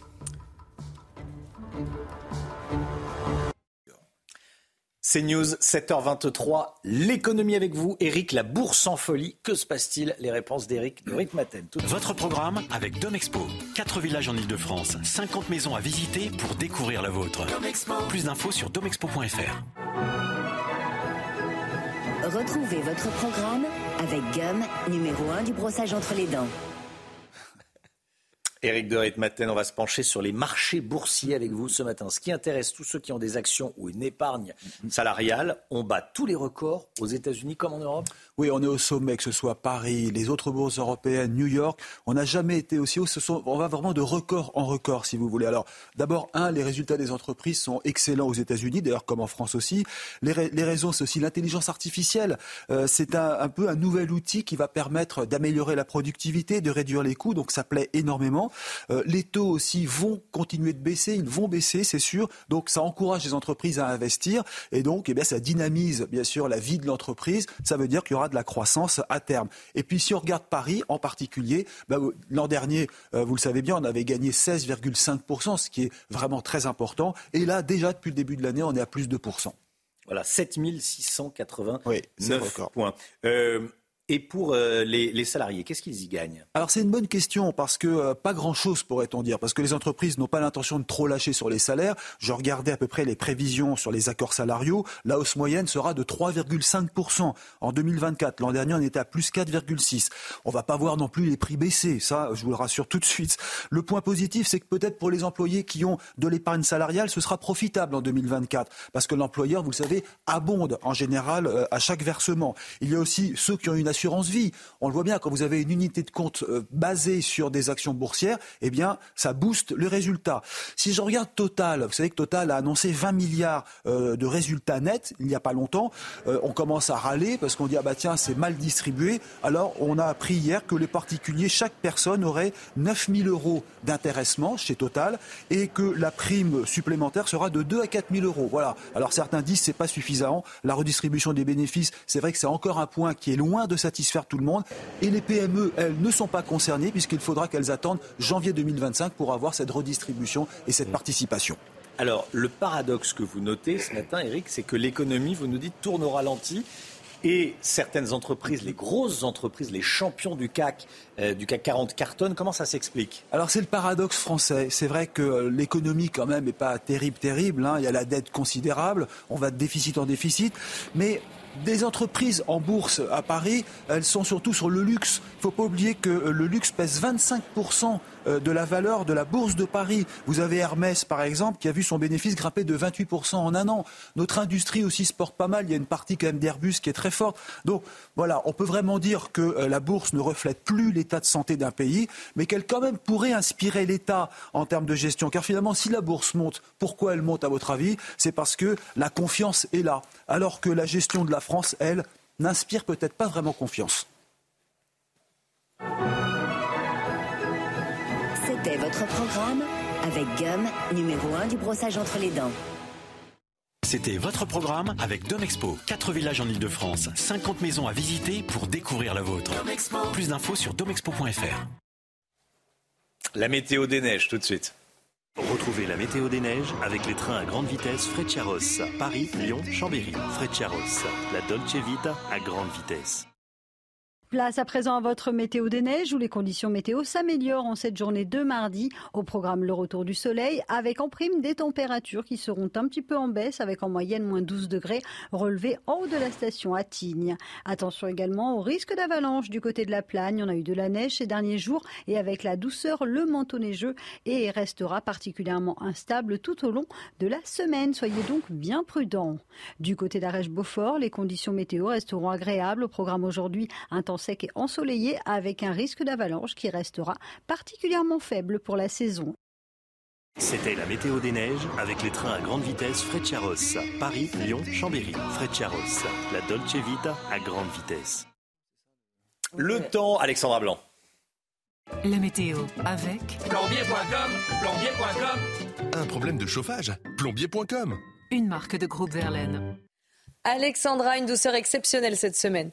Oui, en effet, les températures vont s'envoler entre mercredi et jeudi, températures qui seront donc en moyenne 6 à 8 degrés au-dessus des normales de saison, avec 15 degrés attendus à Lille. Vous aurez 16 degrés à Strasbourg ou encore 17 degrés à Paris. Ce sont des températures dignes d'un mois d'avril. On attend également localement jusqu'à 26, 27 degrés au pied des Pyrénées. Température là plus ou moins estivale, donc pic de douceur attendu entre mercredi et jeudi. Alors ce matin, un temps très nuageux, beaucoup d'humidité dans les basses couches, visibilité réduite notamment sur le Bordelais, le long de la Garonne ou encore en allant vers Cognac et Poitiers. On retrouve en revanche un temps beaucoup plus lumineux autour du golfe du Lion ou encore au pied des Pyrénées. Puis à noter également l'arrivée d'une nouvelle perturbation qui arrive par la Bretagne et qui dans l'après-midi va se décaler en direction euh, du nord-est. On retrouvera également un temps variable sur les pays de la Loire et puis un temps beaucoup plus lumineux dans le sud ou encore en allant vers le Pays Basque. Plein soleil à la montagne aujourd'hui, notamment euh, sur les Alpes. Les températures un peu plus froides ce matin, moins 1, moins 2 degrés sur le centre, localement 3 à Paris ou encore 3 degrés pour Bordeaux. Et dans l'après-midi, les températures remontent 15 degrés le long de la Garonne, 15 à 16 degrés également pour les Bouches du Rhône. Vous aurez localement 20 degrés pour le Pays Basque et 12 degrés entre Orléans et Paris. Températures qui vont s'envoler à partir de demain. C'était la météo avec Plombier.com, plombier.com. Une fuite d'eau Plombier.com. plombier.com, une marque de groupe Verlaine. 7h30, vous regardez la matinale de CNews. Vous vous souvenez certainement de ce médecin de 80 ans agressé lors d'une consultation à domicile à Nice, agressé par le patient. L'agresseur vient d'être condamné. Il n'écope que d'une peine avec sursis. On en parle dans un instant. Les vols de voitures sont en hausse en France. Quels sont les modèles les plus volés? Ce sont des petits modèles français comme la Renault Clio, petit ou moyen d'ailleurs, comme la Renault Clio ou la Peugeot 3008. Plusieurs syndicats agricoles vont être reçus aujourd'hui par Gabriel Attal et dans les prochains jours par Emmanuel Macron. Est-ce que ces rencontres suffiront à apaiser la colère des agriculteurs? Je poserai la question à Véronique Lefloc, présidente nationale de la coordination rurale, avec nous en plateau. Bonjour Véronique Lefloc. Bonjour. Et merci d'être là. Six mois de trêve, six semaines de trêve entre Israël et le Hamas, avec libération d'otages israéliens à la clé. Six semaines de trêve, c'est ce que Joe Biden espère obtenir en lien avec la Jordanie, avec le Qatar ou encore l'Égypte. Un médecin de 80 ans violemment agressé à Nice. Son agresseur a été jugé lundi, donc hier. Il a écopé de six mois de prison avec sursis probatoire pour une durée de trois ans. Ce qui veut dire très concrètement, en clair, que pour éviter la détention, il va devoir remplir certaines conditions. Mais il est libre. Il Oui. n'est pas emprisonné. Pendant trois ans, il n'a pas le droit d'entrer en contact euh, avec la victime et il doit euh, suivre des soins euh, psychiatriques. Je rappelle les faits. En août dernier, ce père de famille de 45 ans s'en était sauvagement pris à l'octogénaire. Voilà dans quel état la victime a terminé. Pourquoi? Eh bien parce qu'il avait déclaré son arrêt maladie comme injustifié. Le récit est signé Augustin Donadieu. Son visage tuméfié par la violence des coups avait marqué au-delà même de la côte d'Azur. En août dernier, le docteur Jean-Yves Olivier, 80 ans, est roué de coups par un patient dont il estime que l'arrêt maladie est injustifié. Six mois plus tard, la justice s'est prononcée. Le prévenu ne mettra pas les pieds en prison. Il a été condamné pour violence aggravée à six mois d'emprisonnement avec sursis et 4 500 euros d'amende de préjudice. Une décision qui n'est pas à la hauteur pour le médecin. Six mois, je trouve que c'est un petit peu léger parce que je pense que les, les faits étaient quand même assez graves. Euh, j'ai quand même risqué ma vie. Hein. L'acharnement de l'individu était tel que je croyais qu'il voulait me tuer, hein, carrément. Et si j'étais tombé, par exemple, dans l'escalier, euh, compte tenu de mon état physique, euh, je pouvais rester, euh, rester sur le carreau, hein, c'est évident. Jean-Yves Olivier aura dû attendre six mois pour connaître la décision du tribunal de Nice. Un délai bien trop long pour ce médecin rescapé. Je trouve qu'avoir attendu six mois pour ce jugement, c'était, je vois pas pourquoi il fallait attendre six mois, quoi. Vu que c'était une affaire très très simple avec témoins. Mais enfin bon, la justice est assez lente, nous le voyons. Une expertise psychologique de l'agresseur a conclu à une altération du discernement et des troubles dépressifs. Il a l'obligation de poursuivre des soins psychiatriques. Le médecin octogénaire, lui, a repris le travail dans son cabinet, dorénavant équipé d'une caméra de surveillance. C'est scandaleux ce qui est arrivé euh, à, ce médecin. Et franchement, euh, qu'est-ce que vous pensez de la peine? Une peine avec sursis pour avoir tabassé, il n'y a pas d'autre mot, un médecin de 80 ans euh, qui vient pour faire un arrêt maladie, qui lui dit vous ne méritez pas cet arrêt maladie, qui l'agresse. Vous avez vu les, photos, du sursis, c'est inadmissible. je pense que vous pensez comme moi. Jérôme Béglé. Je, ne trouve pas d'excuses. Désolé, je suis pas très. Je ne trouve pas d'excuses. Bonjour Jérôme. Euh, mais, oui. mais je m'emballais là. Voilà, je vois vos mais, mais euh, ça fait partie de ces euh, violences de la vie quotidienne qui ne sont pas suffisamment réprimées et qui, comme ça, prolifèrent et se multiplient partout sur le territoire, en toutes circonstances et sans limite.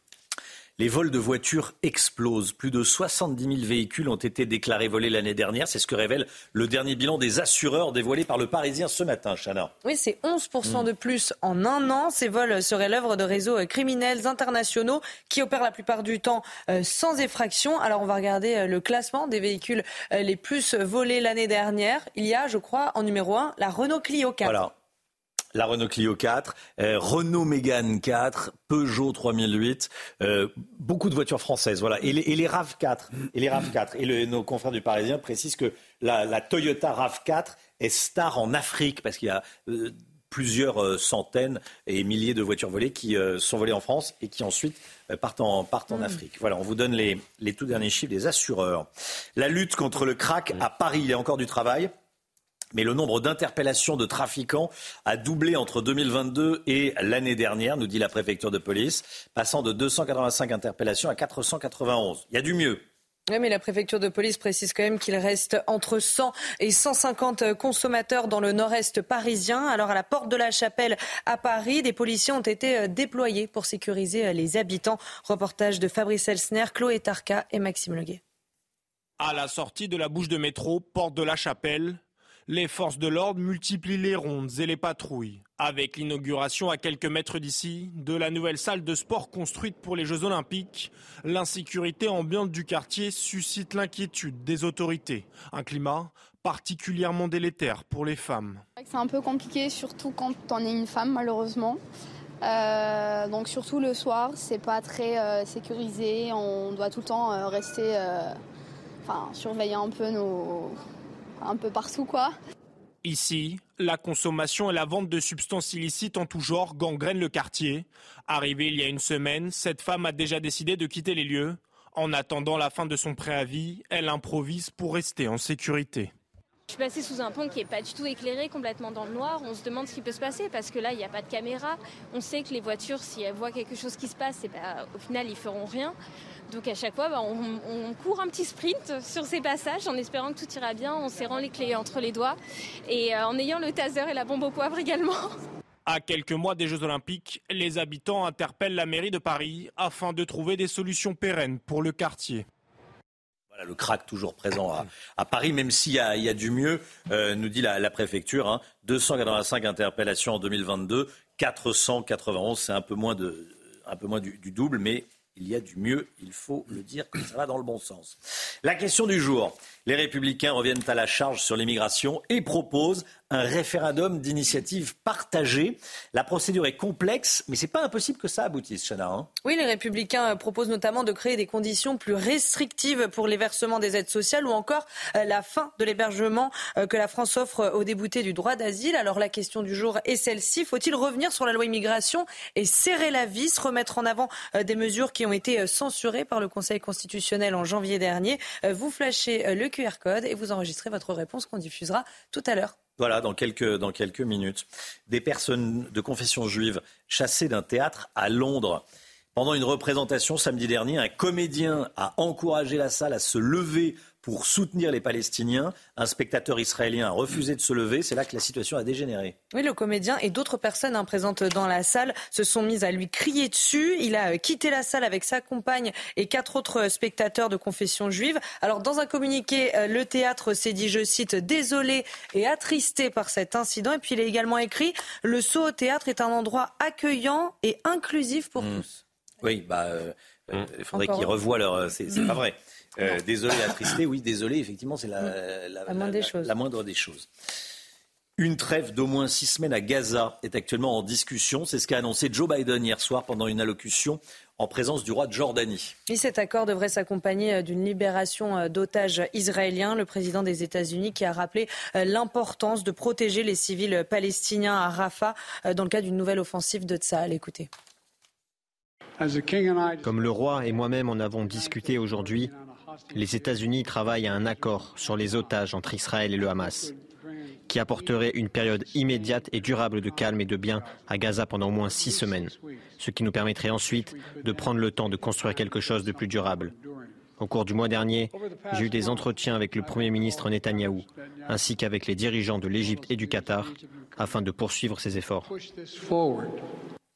Voilà, Joe Biden en, campagne pour sa réélection. Joe Biden qui débarque sur TikTok, le président américain de 81 ans qui compte bien s'adresser aux, jeunes électeurs, Chana. Hein. Et dans une vidéo, il s'est prêté au jeu des choix. Vous savez, on lui fait euh, deux propositions et il doit euh, choisir celle qu'il préfère. Alors hier, il a été évidemment question euh, du Super Bowl. Deux équipes s'affrontaient, mais pour qui était Joe Biden? C'était la première question. Regardez la réponse. Les Chiefs ou les Niners? Deux très bons quarterbacks. Difficile de décider, mais si je ne choisis pas les Eagles, je dormirai seul à la maison. Ma femme vient de Philadelphie. Le jeu ou les pubs? Le jeu. Le jeu ou le show de la mi-temps? Le jeu. Jason Kelsey ou Travis Kelsey Mama Kelsey. J'ai cru comprendre qu'elle faisait de très bons cookies au chocolat. Trump ou Biden? Vous rigolez? Biden. bon. Moi, je pense qu'il ne faut pas être, faut pas chercher à être ce qu'on n'est pas. C'est pas, c'est pas un gamin, Joe Biden. Il a 80 ans, donc. Euh... Si vous voulez faire vieux machin, je dirais que si c'est ça le débat politique des États-Unis. Euh... Véronique Le Floch, ça vous faisait rire, tiens, de voir Joe Biden, Joe Biden sur TikTok. Vous êtes sur TikTok? Euh, Non, non, je n'y suis pas moi personnellement, ah même si mes enfants me relaient. Mais euh, euh, c'est vrai que c'est un peu contourner les problèmes qui, euh, qui concernent, on va dire, nous autres adultes et nous autres dans notre profession agricole. Je pense que c'est bien pour nos jeunes, mais.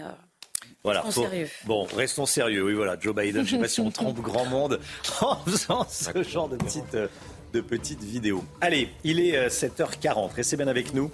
Dans un instant, agriculteurs, des difficultés encore malgré les annonces. On va en parler avec vous. Véronique Lefloc, présidente de la coordination rurale. À tout de suite. 7h43, tout d'abord le point info, les dernières informations. Chana Lousteau. Les Républicains contre-attaquent. Ils lancent une procédure de référendum d'initiative partagée pour revenir sur la loi immigration. Ils veulent rendre la parole aux Français, notamment à propos des mesures censurées par le Conseil constitutionnel le mois dernier. Une telle procédure n'a jamais abouti pour l'instant. Une trêve d'au moins six semaines à Gaza est actuellement en discussion. C'est ce qu'a annoncé Joe Biden hier soir pendant une allocution en présence du roi de Jordanie. Cet accord devrait s'accompagner d'une libération d'otages israéliens. Le président des États-Unis qui a rappelé l'importance de protéger les civils palestiniens à Rafah dans le cadre d'une nouvelle offensive de Tsahal. Merci Chana. Véronique Lefloc avec nous. Bonjour. Bonjour. Présidente nationale de la coordination rurale. Vous allez être reçue par Emmanuel Macron demain dans le cadre de la préparation du, salon de l'agriculture qui va démarrer à, la, fin du mois. Euh, qu'est-ce que vous allez lui dire au président de la République? C'est demain à 16h, hein, je crois. Hein. Alors tout à fait. Demain, euh, le mm. président Emmanuel Macron reçoit les différents syndicats, si j'ai bien compris. Nous sommes reçus à, 16 heures. Nous allons euh, refaire avec lui un, état des lieux, euh, poser sur la table les annonces faites par Gabriel Attal et justement faire remonter déjà les points qui ne semblent pas satisfaits ou qui n'ont pas été euh, annoncés comme tels et qui nous semblent plutôt de l'enfumage si euh, les annonces ne sont pas euh, concrétisées. Je pense par exemple à tout ce qui est mesure de trésorerie avec des fonds pour les éleveurs, les aides aux éleveurs, pour les éleveurs, pour les viticulteurs. Les 150 millions d'euros. Euh, plus les 80 pour les viticulteurs. Les 80 et les 150 000. Alors ce n'est pas arrivé dans les caisses. Mais en plus, on a aujourd'hui les critères d'éligibilité qui nous sont présentés, avec notamment euh, des plafonds euh, pour certaines aides qui doivent être remontées à l'Europe et pour lesquelles les plafonds sont de 20 000 euros pour trois ans. Donc si vous prenez un agriculteur touché par un des phénomènes, voire euh, un agriculteur qui cumulerait un aléa climatique avec la MHE, cet agriculteur... La MHE la maladie hémorragique donc qui touche nos bovins et mm. euh, aussi les ovins. Donc on sait très bien qu'on exclut déjà d'office un certain nombre d'agriculteurs. On exclut aussi tous les agriculteurs qui sont en procédure collective, donc ceux qui ont un redressement amiable et pour lesquels la situation n'était pas pour autant perdue. Mais ces phénomènes viennent perturber l'exploitation. Or, nous, à la coordination rurale, nous souhaitons sauver le maximum et d'exploitation. Et ça, c'est important. Donc, vous allez vous plaindre auprès du président de la République de, son Premier ministre? Alors nous, on n'est pas... Vous de, de, Gabriel Attal et de, et de Marc Fesneau? Alors on n'est pas là. Parce que vous n'êtes pas reçu cet après-midi. Pourquoi vous n'êtes pas reçu par Gabriel Attal? Il y a la FNSEA et les JA. Pourquoi ils vous mettent de côté? Bah, écoutez, euh, il y, a différentes raisons, hein, mais ça, la, question, c'est à lui qu'il faut la poser. Vous avez raison. Soit, vous avez peut-être peut une petite idée. Mais en fait, j'ai du mal à, à, trouver la bonne réponse. Soit il nous aime pas, euh, soit il veut vraiment. Vous l'excluez pas totalement Je l'exclus pas. non pour quelles raisons ben, écoutez, euh, quand on a un fonctionnement euh, qui était imposé par les us et coutumes, avec un, un, fonctionnement de cogestion entre la FNSEA et le gouvernement, c'est vrai que c'est de la simplicité.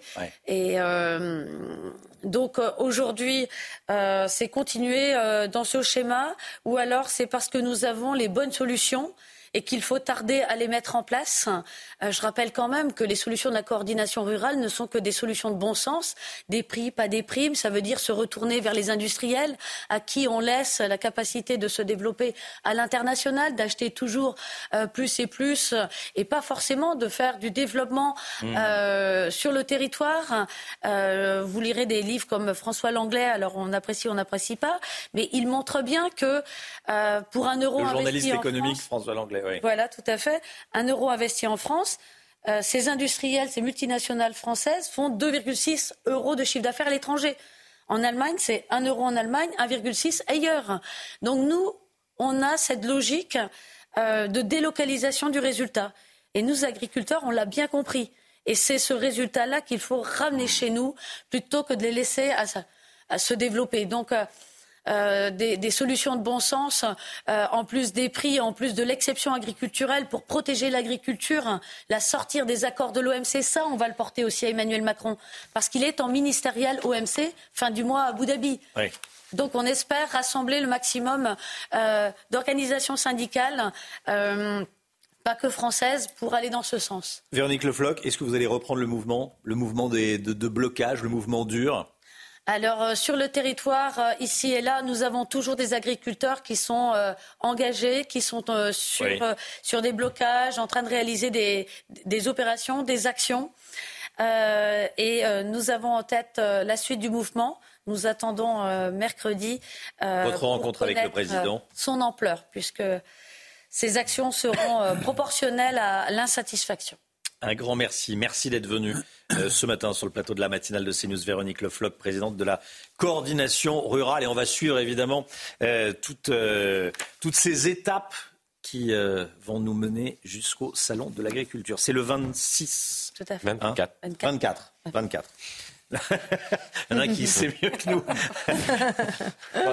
24, 24 euh, février. Merci beaucoup, Véronique Le Floch. Merci. Les Républicains, les Républicains qui reviennent à la charge sur l'immigration et qui proposent un référendum d'initiative partagée. Faut-il revenir sur la loi immigration? Faut-il serrer la vis? Faut-il remettre en avant des mesures qui ont été censurées par le Conseil constitutionnel? Je vous pose la question depuis le début de la matinale. Vous avez enregistré des vidéos, les voici. Oui, il faut revenir sur la loi immigration, mais ça ne changera rien car euh, Laurent Fabius du Conseil constitutionnel va encore retoquer euh, s'il y a quoi que ce soit de changer et Emmanuel Macron sera ravi parce qu'il ne veut rien changer. Stop aux prestations sociales et aux droits du sol. Serrer plus euh, la vis sur les aides sociales et puis arrêter de donner à tout va comme on le fait depuis 40 ans. Il n'est pas possible de continuer comme ça alors que la France, on nous dit que la France est endettée, l'inflation augmente de partout et on va donner des aides à tout va. Je suis pour le référendum. Depuis le temps qu'on le demande, ce serait une très bonne chose. Et un référendum également pour que le droit d'immigration passe sur la France complète, de la France, euh, la métropole, partout, parce qu'il y en a marre référendum sur l'immigration. On va en parler avec euh, l'invité de la grande interview ce matin, Éric Woerth, député Renaissance de l'Oise. Éric Woerth qui sera avec nous à 8h10. L'économie, tout de suite, on va parler des DPE. Comment mettre fin à l'usine à gaz des DPE Éric de Maten.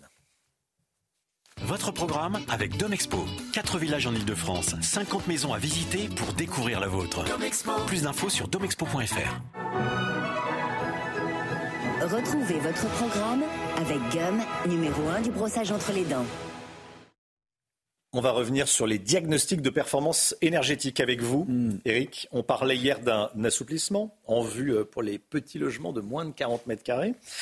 Éric de Maten, vous nous dites ce matin que le gouvernement veut aller plus loin. Hein. oui, parce que c'est une usine à gaz, c'est des PE très compliqués, et puis en plus, mm. ça coûte cher à réaliser. Beaucoup de personnes n'ont pas les moyens de faire les travaux euh, qui suivent. Alors, on va revoir la copie. Hier, effectivement, Christophe Béchu, euh, le ministre de la Transition écologique, va annoncer qu'il lâchait du lest pour les petites surfaces.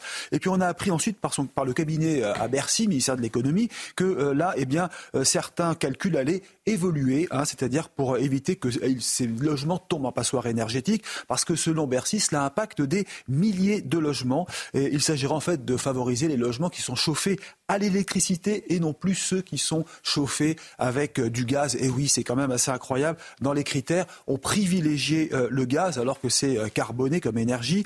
désormais, à l'avenir, si tout cela se réalise, si on assouplit la méthode, eh bien, en passant à l'électricité, on ne sera plus en passoire énergétique. un convecteur électrique, par exemple, diviserait par trois les émissions de gaz à effet de serre.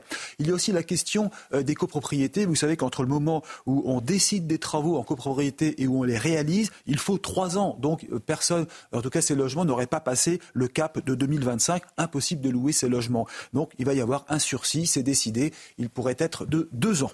Derrière cet assouplissement, le gouvernement veut débloquer le marché du logement? Oui, c'est la priorité parce que euh, je discutais hier avec Loïc Quentin, le président de la Fédération nationale des agents immobiliers. Il donne les chiffres suivants. Il y a en France 7 millions de logements en location et parmi eux, si vous prenez les lettres F et G, c'est 1 million 500 000 logements qui sont inlouables théoriquement s'ils ne passeraient pas le DPE. Alors Loïc Quentin euh, veut euh, non seulement un assouplissement, mais il veut aussi aller plus loin, redonner confiance aux propriétaires, revoir le calendrier, lâcher du lest. Voilà ce qu'il m'a dit. Parce que les propriétaires sont furieux.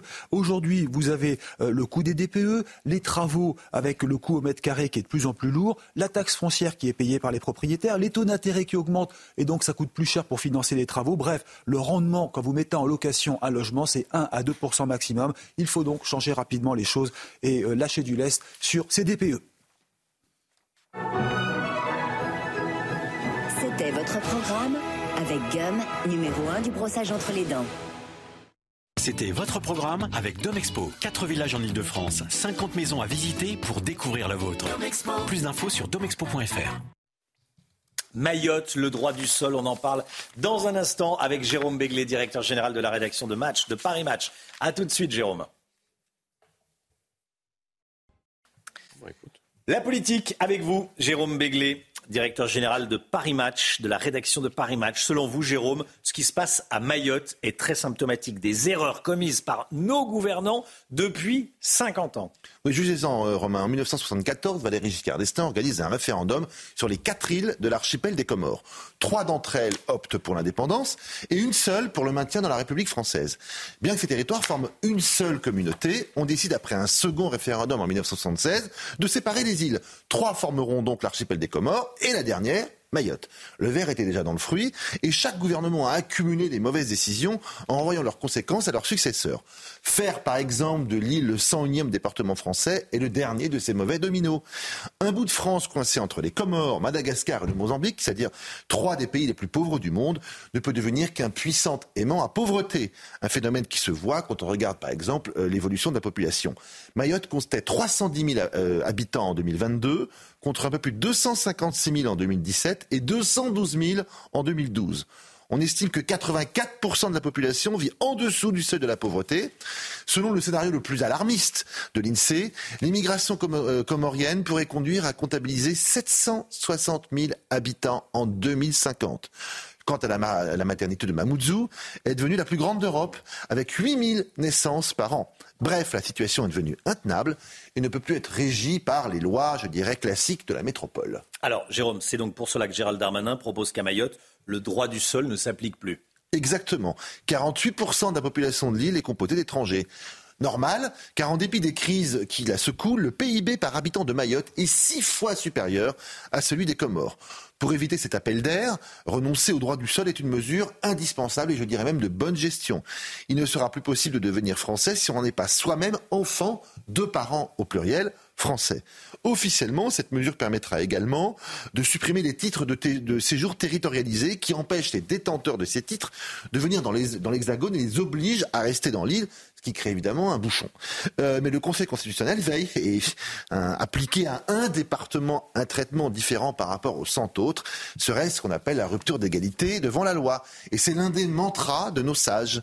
Même si un projet de loi de révision constitutionnelle est voté euh, avant l'été, comme l'a dit hier Gérald Darmanin, il n'est pas acquis qu'il soit Quoi qu'il en soit, il ne serait pourtant pas interdit de réformer lourdement et définitivement les conditions d'acquisition de la nationalité française. Faut-il le faire complètement ou largement reposer sur le jus sanguinis plutôt que le jus solis, comme disent les juristes? Le débat est déjà lancé. Rappelons quand même qu'en 1997, en décembre 1997, Jean-Marie Le Pen avait fait cette proposition, arguant que l'immigration massive faisait du droit du sol euh, une variable hors de contrôle. En 1997, c'était il y a 27 ans. 27 ans, si loin, si proche. Merci beaucoup, Jérôme Béglé. Euh, merci Jérôme pour votre regard sur ce qui se passe à, Mayotte. Et puis, euh, j'ajoute qu'on peut lire dans l'opinion ce matin, euh, le titre de l'article, c'est un département vraiment stratégique pour la France. Et on apprend, j'avoue que humblement j'ai appris qu'il y avait une station d'écoute de la DGSE à, Mayotte. Les services secrets euh, français, c'est l'un des intérêts d'avoir euh, Mayotte. Et puis la souveraineté sur Mayotte assure à la France une vaste zone économique exclusive, près de 70 000 km autour de, autour de l'île de, Mayotte. Euh, merci beaucoup Jérôme. 8h10, Eric Woerth sera avec nous. Tout de suite, la météo, Alexandra Blanc. La météo avec plombier.com, plombier.com. Un problème de chauffage? Plombier.com. Une marque de groupe Verlaine. Attention au brouillard aujourd'hui, Alexandra. Oui, un temps très brumeux ce matin, beaucoup d'humidité dans les basses couches, visibilité réduite notamment dans le sud-ouest ou encore euh, sur le centre. Petit à petit, les nuages vont se dissiper. On va retrouver un temps sec et ensoleillé dans le sud. En revanche, la perturbation de ce matin va progresser cet après-midi en direction de la Normandie ou encore du Pas-de-Calais. Elle sera accompagnée également de bonnes rafales de vent. Côté température, c'est frais ce matin avec le retour de quelques gelées, notamment à Beauvais ou encore à Reims. C'est un petit peu plus doux à Nice avec 8 degrés. Dans l'après-midi, les températures s'envolent de nouveau. 20 degrés pour le Pays Basque, 15 degrés le long de la Garonne, 17 degrés à Nice et localement jusqu'à 13 degrés en Bretagne. C'était la météo avec plombier.com, plombier.com. Une fuite d'eau, plombier.com. Plombier.com, une marque de groupe Verlaine. Industrie de luxe.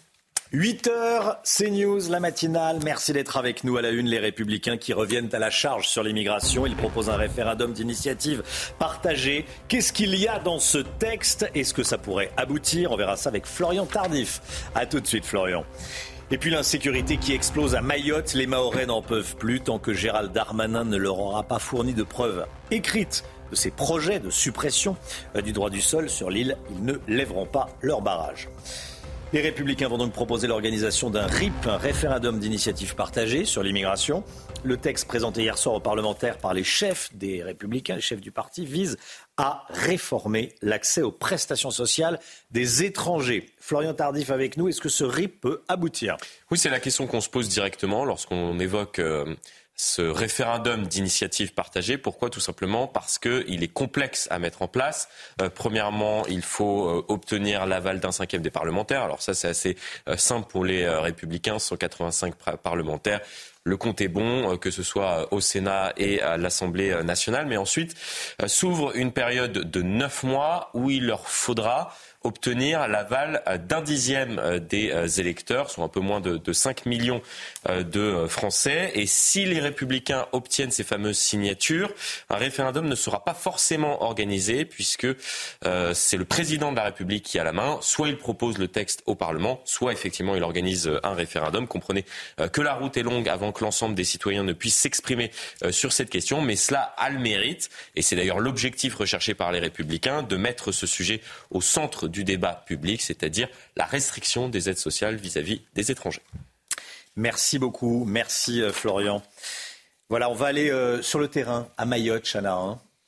Oui, puisque les blocages ne sont euh, toujours pas levés. Les habitants attendent des preuves écrites des annonces faites par Gérald Darmanin, notamment concernant la suppression du droit du sol. En attendant, le quotidien des Mahorais est devenu invivable. Certains ne sortent plus de chez eux et les magasins ne sont plus approvisionnés. Tony Pitaro. Mayotte, Liliane ne peut plus se rendre au restaurant, ni même aller à la plage avec ses enfants. Sa vie est rythmée par la délinquance. Soit ils ont un règlement de compte euh, avec euh, quelqu'un dans un village, et eh ben ils se regroupent euh, à plusieurs bandes armées et ils descendent dans le village et ils saccagent tout. Les voitures, ils les brûlent, les gens qui passent à côté, ils les agressent, ils les dépouillent et c'est quasi quotidien. Pour savoir quand elle peut sortir de chez elle, Liliane regarde les réseaux sociaux. À n'importe quelle heure de la journée, on est obligé, avant de sortir, d'aller sur ce, sur ce site. Parce que s'il y en a un qui s'est fait agresser sur le chemin, il le met. Attention, euh, là en ce moment, euh, ils sont à tel endroit en train de caillasser. Attention. Les camions ne pouvant plus circuler dans certains endroits, les rayons des supermarchés se vident. Grégoire nous raconte. Les camions de ravitaillement qui arrivent essentiellement du port de Longoni euh, avec les arrêts de la barge ne peuvent plus circuler de grande terre à petite terre. La grosse majorité des magasins ne sont plus approvisionnés. en fait, vous faites une liste de courses, vous ne pouvez pas tellement la respecter étant donné que vous faites avec ce qu'il y a. Quoi. À ces problèmes s'ajoute la crise de l'eau. Grégoire et sa femme ont accès à l'eau un jour sur deux et doivent remplir des réservoirs. Une cuve pour pouvoir prévoir les douches et remplir le réservoir des toilettes. Écoutez ce que dit Gérald Darmanin dans, dans Ouest France ce matin. Il faut que les beaux esprits parisiens sortent du périphérique et aillent à Mayotte. En clair, qu'ils aillent, qu'ils quittent un petit peu Paris et les beaux quartiers euh, pour aller voir ce qui se passe réellement sur le terrain et réellement à Mayotte. C'est euh, Gérald Darmanin qui dénonce ainsi la, déconnexion de ceux qui, alors lui le dit pas, mais, c'est à gauche, hein, qui critiquent sa décision de supprimer le droit du sol à Mayotte. Et il explique que cette mesure est réclamée par la population euh, locale et que même le responsable maorais de la France insoumise y est favorable. Voilà, et on va parler ce matin du, du sondage. Hein. on, en parle depuis le début de la matinale. Vous êtes 73% à être pour la suppression du droit du sol à Mayotte et vous êtes 65% à être favorable à la suppression du droit du sol sur l'ensemble du, territoire. C'est très intéressant ce sondage. On va en parler dans un instant avec Eric Wirth. 73% pour la fin du droit du sol à Mayotte, 65% pour la fin du droit du sol mm. au niveau national. Éric Woerth, député Renaissance de l'Oise, est l'invité de la grande interview ce matin. Il sera avec nous sur CNews et sur Europe 1. A tout de suite. CNews, il est 8h12. Merci d'être avec nous dans la matinale. Tout de suite, c'est la grande interview sur CNews et sur Europe 1. Et ce matin, je reçois Éric Woerth, qui est député Renaissance de l'Oise. On va parler évidemment de tous les sujets d'actualité. La grande interview, c'est tout de suite. Bonjour Éric Woerth. Eh, bonjour. Député Renaissance de l'Oise, donc, et euh, vous êtes chargé par Emmanuel Macron d'une mission sur la décentralisation. On va en parler, euh, évidemment. Je voulais vous entendre tout d'abord sur euh, ce qui se passe à Mayotte et sur le droit du sol. Sondage CSA pour CNews, Europe 1 et le journal du dimanche, le JDD. 65% des Français sont favorables à la suppression du droit du sol sur l'ensemble du territoire français, pas uniquement à Mayotte, sur l'ensemble du territoire, les deux tiers des Français. Et vous, qu'en dites-vous si on vous posait la question? D'abord, l'annonce de, Gérald Darmanin est une, est, c'est une, il a raison. D'ailleurs, il l'a dit en sortant de la ville. Il a raison pour Mayotte. Oui, il a raison pour Mayotte. C'est le sujet aujourd'hui. Euh, je, vois bien qu'on tente d'étendre le sujet tout de suite et que, mais pour moi, le sujet d'abord, c'est évidemment euh, Mayotte. C'est une, île que je connais euh, bien. Enfin, j'y suis allé plusieurs fois il y a quelques années. C'est une île qui a connu une évolution absolument incroyable et qui, euh, qui est aujourd'hui euh, totalement euh, submergé par l'immigration l'immigration comorienne ou et, parfois sans doute et africaine. Donc il faut réagir très vite, très fort. Il faut évidemment faire en sorte que des, des, notions d'attractivité, comme mm. l'acquisition de la nationalité, soient, soient bien plus fermes, ou, ou en tout cas traitées différemment euh, du, par rapport au sol français. Sur la suppression du droit du sol au niveau national, vous êtes pour ou vous êtes contre? Moi, je peux pas répondre comme ça. Moi, je suis... vous avez ouais, historiquement, historiquement, il y a une tradition française. Il y a beaucoup, beaucoup des grands pays euh, sont en droit du, du sol parce que euh, ça permet, euh, en, vérité, d'avoir une acquisition euh, plus automatique de la nationalité. La, la, France a changé les choses. On a un droit du sol, on a aussi un peu de droit du sang. Quand vous êtes né de parents étrangers, euh, français euh, à l'étranger, euh, vous êtes vous êtes français. Donc il y a, y a, aussi un peu de mixte. Les choses ne sont pas aussi simples que ça. C'est pour ça qu'il faut rentrer dans un débat très approfondi. Autant pour Mayotte, euh, on pouvait ne pas avoir de débat approfondi euh, sur le sujet. C'est évident qu'on ne peut pas accepter que tous les jours, il y ait des gens qui arrivent, qui sont en situation totalement irrégulière, avec des violences que l'on connaît. Donc ça, euh, le, gouvernement est en train de, de, bien de, gérer tout cela, je pense, avec mmh. efficacité. Mais, mais, mais la, nationalité, on devait arrêter le processus d'acquisition de, la nationalité par le simple droit du, du sol.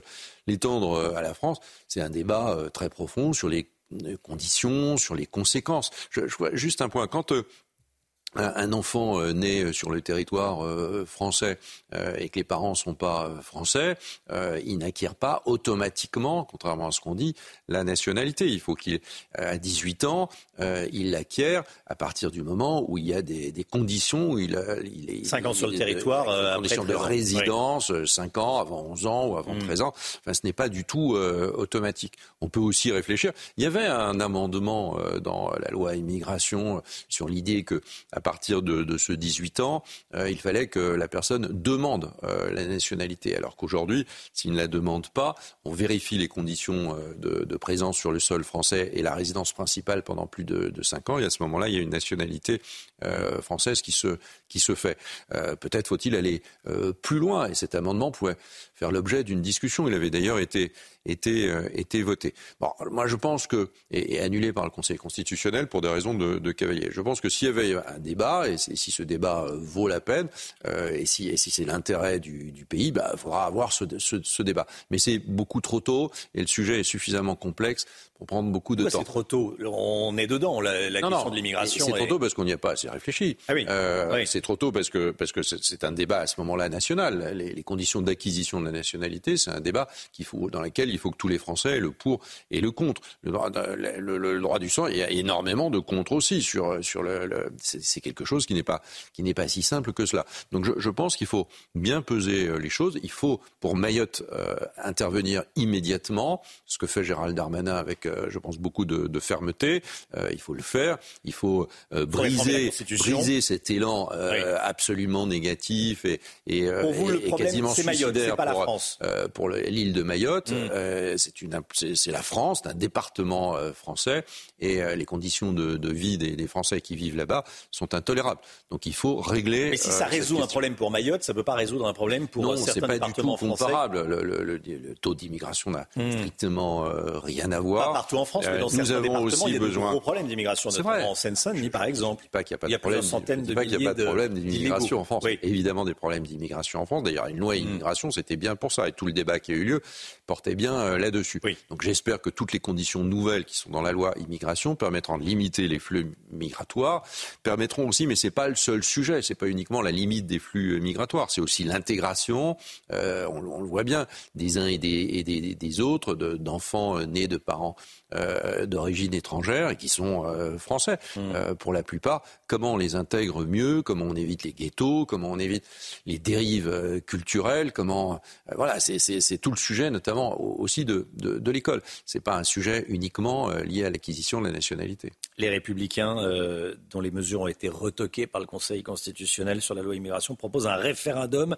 d'initiative populaire avec plusieurs mesures sur l'immigration. Comment est-ce que vous jugez leur initiative? Non, mais moi je suis pas du tout d'accord avec l'idée d'un référendum sur euh, l'immigration. C'est pas, je, dirais que la question d'abord est très compliquée à poser. Hein. Mmh. Vous, vous, rendez compte, d'ailleurs, les, républicains, euh, en général, ne proposent jamais aucune question qui, soit suffisamment solide.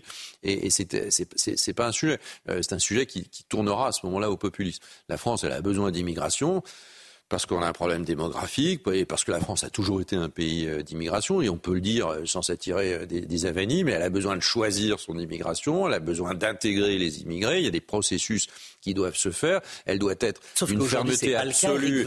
Elle doit, elle doit être, elle doit être d'une fermeté, la France doit être d'une fermeté absolue sur mm. les étrangers qui, le, sur le territoire français, se comportent n'importe comment. Donc il y a beaucoup de mesures ont été prises dans la, dans la loi qui a été votée il y a, il y a, il y a quelques quelques, mois ou quelques semaines. Donc ce débat, il a eu lieu, laissons cette loi euh, se faire, vérifions qu'elle est euh, efficace, qu'elle nous permet de réduire les flux et qu'elle nous permette aussi d'expulser les, immigrés euh, qui n'ont rien à faire sur le territoire français quand ils sont en situation irrégulière et qu'ils ne sont pas régularisés. Gérald Darmanin s'en prend dans Ouest France ce matin, aux, je cite, aux beaux esprits parisiens qui sont contre la réforme du droit du sol et qui feraient mieux de voir autre chose que Paris et qui feraient mieux de se rendre à, Mayotte. Qu'est-ce que vous comprenez? Il s'en prend à, la gauche hors sol? Oui, enfin il comprend, il, il dit ce que je dis. Il dit on ne peut pas employer des arguments simplistes sur des sujets de cette, de cette nature. Nous sommes une grande démocratie, nous sommes un pays euh, ouvert, pas ouvert aux quatre vents. Nous sommes un pays euh, ouvert qui regarde le monde et, et, nous avons aussi euh, besoin d'immigration. Vous dites on est, on est un pays qui n'est pas ouvert aux quatre vents. Il y a beaucoup de Français qui ne pensent pas comme vous. Non, puisque pas quand on voit qu'il n'y a que 10% des OQTF qui sont appliqués, quand on voit quelqu'un qui rentre de façon irrégulière et assez rarement euh, expulsés. Il y a beaucoup de Français qui ne pensent pas comme vous. D'abord, justement, le problème, c'est qu'on rentre comme dans une auberge espagnole. Non, mais je, suis comme vous. Je, ne veux pas d'un pays qui soit euh, ouvert, mais on ne rentre pas comme dans une auberge euh, espagnole. Hmm. il est vrai que les frontières européennes, bah, elles sont compliquées sans doute à défendre, que les flux d'immigration et que la loi européenne ne facilite pas toujours les choses. C'est pour ça qu'il y a des réformes qui sont en cours de préparation et la loi française permettra de ne pas protéger un certain nombre d'immigrés en situation situation irrégulière, qui avaient des outils de protection qui s'étaient formés au fur et à mesure des années, qu'ils utilisaient pour ne pas être euh, soumis à une euh, expulsion. Bon, euh, et puis des tribunaux qui avaient quand même une manière d'interpréter les choses souvent un peu à la va-vite. Donc nous avons besoin d'expulser plus d'immigrés aujourd'hui qui ne qui n'ont pas leur place en France. Simplement, une fois qu'on veut les expulser, il faut quand même les expulser quelque part. et quand le pays d'origine n'en veut pas, ça complique quand même beaucoup les choses. Il faut, et, même si toute la famille Le Pen était à la tête du gouvernement, bah, elle aurait bien du mal à le faire, même avec 35 Le Pen euh, au gouvernement. Donc elle ne pourrait pas le faire. Pour une bonne raison, que vous ne mettez pas quelqu'un dans un bateau, comme on disait à une époque, et vous l'envoyez dans un pays qui ne veut pas le recevoir. Ça ne peut pas se passer comme ça. Donc on a besoin d'accords. Le gouvernement en a ouvert beaucoup, beaucoup plus qu'auparavant. On a besoin de lois extrêmement fortes qui lèvent toutes les euh, impossibilités euh, de, de faire partir un, immigré en situation irrégulière et qui a commis des faits de, de délinquance. Bon, il faut laisser les choses euh, aujourd'hui s'installer, mais la fermeté du gouvernement, elle n'est pas, elle est pas, elle est pas attaquable aujourd'hui. La grande interview CNews Européen d'Éric Woerth, député Renaissance de l'Oise, est chargé par Emmanuel Macron d'une mission sur la décentralisation. Euh, Paris décide encore trop de ce qui se passe en région?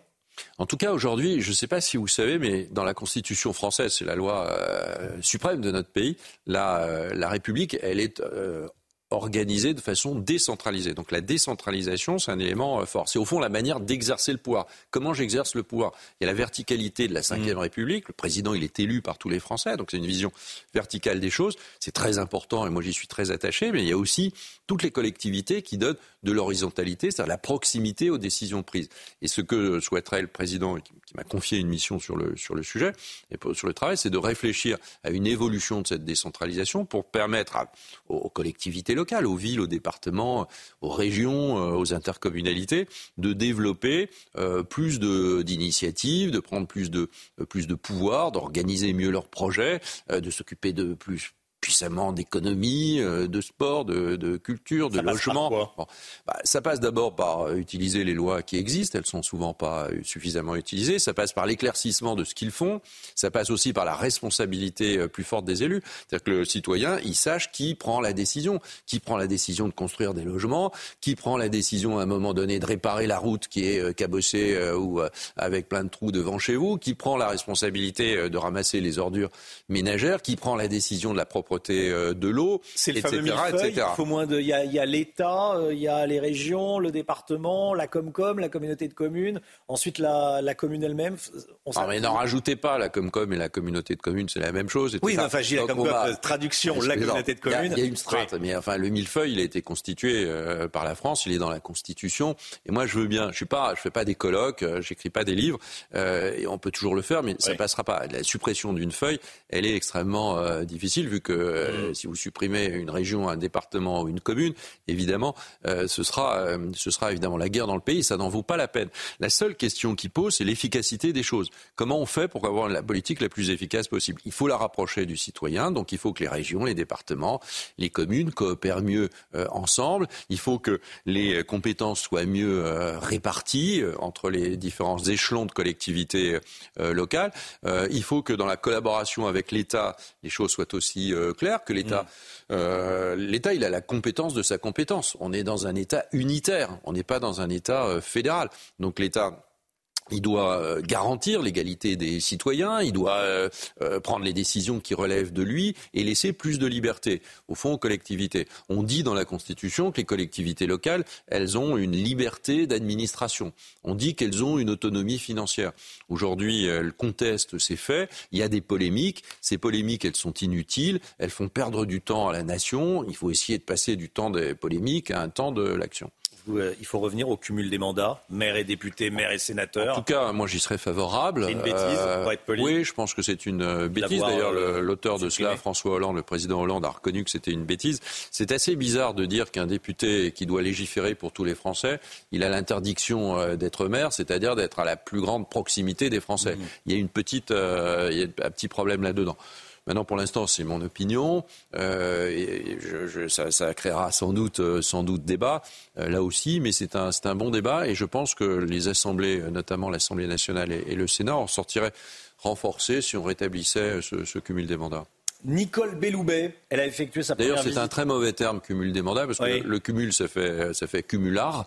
Donc c'est extrêmement négatif. Ça veut dire juste être, pouvoir être maire pour et pouvoir, être maire et pouvoir être euh, député. Aujourd'hui, vous pouvez même pas être maire adjoint d'une toute petite commune euh, et député, mais vous pouvez être député et conseiller régional d'Île-de-France ou des Hauts-de-France, c'est-à-dire d'une grande région. Ce sont, euh, ça ne marche pas. C'est des incohérences totales. Éric Woerth, Nicole Belloubet a effectué sa première visite en tant que ministre de l'Éducation hier. Elle a déclaré Je ne suis pas Papendiaï. Comment est-ce que vous avez compris cette déclaration de la ministre? Bah, qu'elle n'était pas Papendiaï, ça, d'accord, je, savais, c'était certain. Mais euh, je pense c'est un message politique. Vous le... Bah, ça veut dire que Papendiaï a plutôt euh, donné le sentiment d'être dans une forme d'attentisme. Hein. C'est quelqu'un euh, de laxisme, d'attentisme. Je ne sais pas. Enfin, en tout cas, en tout cas, ça n'a pas marché. Le président de la République ne l'a pas ne l'a pas reconduit dans ce dans ce ministère. Mhm. donc, je pense que Nicole Belloubet elle se situe dans la feuille de route du président de la République et du premier ministre. Faire de l'école, alors pas la douzième priorité, que... la priorité absolue absolue pour, pour mille raisons. Euh, nous avons besoin aujourd'hui de mieux former les, les jeunes Français, euh, de mieux les former à la citoyenneté, de mieux les mmh. former à la culture générale, de les amener vers des euh, métiers, euh, d'entrer aussi, de faire entrer par l'école la culture de la démocratie, euh, la culture du respect de l'autre, la culture des droits de l'homme. et tous ces sujets sont absolument fondamentaux. Ça, c'est évident, apprendre à lire. Mais, oui, mais c'est évident, mais, ce n'est pas le cas. Non, vous avez raison, mais, mais, pas que ça. Et donc, on a, on a besoin, avec l'ensemble du corps enseignant et, du mmh. personnel de l'éducation, de faire d'énormes progrès. On voit bien qu'on n'est pas bien classé. Et le, classement euh, importerait peu si on avait une bonne qualité d'enseignement. Aujourd'hui, il y a beaucoup de progrès qui doivent être faits. Et, je pense que chacun, tout le monde est prêt à les faire. Tout le monde est prêt à les faire. Il faut juste considérer que c'est une priorité absolue. Et les priorités absolues, ce pas des priorités de six mois. les priorités absolues, c'est des priorités pendant des années, des années, des années dans lesquelles on va remonter. Le fait qu'il y ait des classes de niveau, comme l'a dit euh, Gabriel euh, Attal, par exemple dans les, euh, dans les, dans les collèges ou les, et, dans les écoles, les écoles primaires, c'est évidemment fondamental de faire en sorte qu'aucun Français ne, ne soit laissé, ou jeune Français ne soit laissé au bord du chemin quand il a besoin d'être aidé plus que les autres pour aboutir au niveau nécessaire, eh il faut l'aider plus que les autres. Jordan Bardella est à 30% dans les sondages aux européennes de juin prochain. Renaissance n'a toujours pas de candidat c'est de nature à vous inquiéter? Je, crois que Renaissance aura un candidat euh, dans le mois qui vient. Donc, euh, et puis la campagne n'a pas commencé, donc les sondages ne veulent strictement rien dire à ce stade. C'était la grande interview d'Éric Woerth, député Renaissance de l'Oise chargé donc par Emmanuel Macron d'une mission sur la décentralisation. Merci Eric Vert d'être venu ce matin sur CNews et sur Europe 1. Bonne journée. C'est à vous. CNews, il est 8h30. Voilà, c'était la grande interview d'Éric Woerth. Il a été question beaucoup de droits du sol, bien sûr, de ce qui se passe à Mayotte, mais aussi de décentralisation. Ça touche toutes les, tous, les, tous les Français, évidemment. Est-ce que Paris décide trop de ce qui se passe dans les, dans les régions? Est-ce qu'on peut rendre la politique plus efficace? C'est intéressant aussi. 8h30. On est avec Chana Lousteau, on est avec Florian Tardif. Alexandra Blanc est avec nous et Eric de Maten nous rejoint et s'installe sur le plateau. À la une ce matin, cette histoire dont on vous parle depuis le début de la matinale et qui vous fait, je le sais, beaucoup réagir. En tout cas, nous, ça nous fait réagir. Vous vous souvenez certainement de ce médecin de 80 ans, agressé lors d'une consultation à domicile à Nice. L'agresseur vient d'être condamné. Il n'écope que d'une peine de sursis. On en parle ce matin. Les vols de voitures sont en hausse en France. Quels sont les modèles les plus volés? Ce sont des petits modèles français comme la Renault Clio ou la Peugeot 3008 qui est un modèle euh, de moyenne gamme. On va en parler dans un instant. Le détail. Les républicains reviennent à la charge sur l'immigration. Ils proposent un référendum d'initiative partagée. Qu'est-ce qu'il y a dans ce texte? On en parle. Une question que vous ne vous étiez peut-être pas posée. Beaucoup de Parisiens vont regarder la cérémonie d'ouverture des JO depuis les balcons. Est-ce qu'ils sont assez solides, ces balcons Est-ce qu'il n'y a pas un risque d'effondrement Élément de réponse dans ce journal. Les professeurs qui tirent la sonnette d'alarme à Libourne, les écoles, collèges et lycées de la ville font face à une aggravation de la violence. Reportage CNews à, à suivre et puis surtout on sera en direct avec un professeur à 8h30 dans quelques instants. Un médecin de 80 ans violemment agressé à Nice. Son agresseur a été jugé hier. Il a écopé de six mois de prison avec sursis probatoire pour une durée de trois ans. Ce qui veut dire en clair que pour éviter la détention, il va devoir euh, remplir certaines conditions. Mais à ce jour, il est libre. Il n'a pas été incarcéré. Oui, pendant trois ans, il n'a pas le droit d'entrer euh, en contact avec la victime et il, il, doit suivre des soins psychiatriques. Je rappelle les faits. En août dernier, ce père de famille de 45 ans s'en était sauvagement pris à l'octogénaire. Voilà dans quel état euh, la victime a terminé. Pourquoi? Parce qu'il avait déclaré son arrêt maladie comme injustifié. Le récit est signé Augustin Donadieu. Son visage tuméfié par la violence des coups avait marqué au-delà même de la côte d'Azur. En août dernier, le docteur Jean-Yves Olivier, 80 ans, est roué de coups par un patient dont il estime que l'arrêt maladie est injustifié. Six mois plus tard, la justice s'est prononcée. Le prévenu ne mettra pas les pieds en prison. Il a été condamné pour violence aggravée à six mois d'emprisonnement avec sursis probatoire de trois ans et 4 500 euros d'amende de préjudice. Une décision qui n'est pas à la hauteur pour le médecin. Six mois, je trouve que c'est un petit peu léger parce que je pense que les, faits étaient quand même assez graves. Euh, j'ai quand même risqué ma vie. Hein. L'acharnement de l'individu était tel que j'ai croyais qu'il voulait me tuer, hein, carrément. Et si j'étais tombé, par exemple, dans l'escalier, euh, compte tenu de mon état physique, euh, je pouvais rester rester sur le carreau, c'est évident. Jean-Yves Olivier aura dû attendre six mois pour connaître la décision du tribunal de Nice. Un délai bien trop long pour ce médecin rescapé. Je trouve qu'avoir attendu six mois pour ce jugement, c'était, je vois pas pourquoi il fallait attendre six mois, quoi.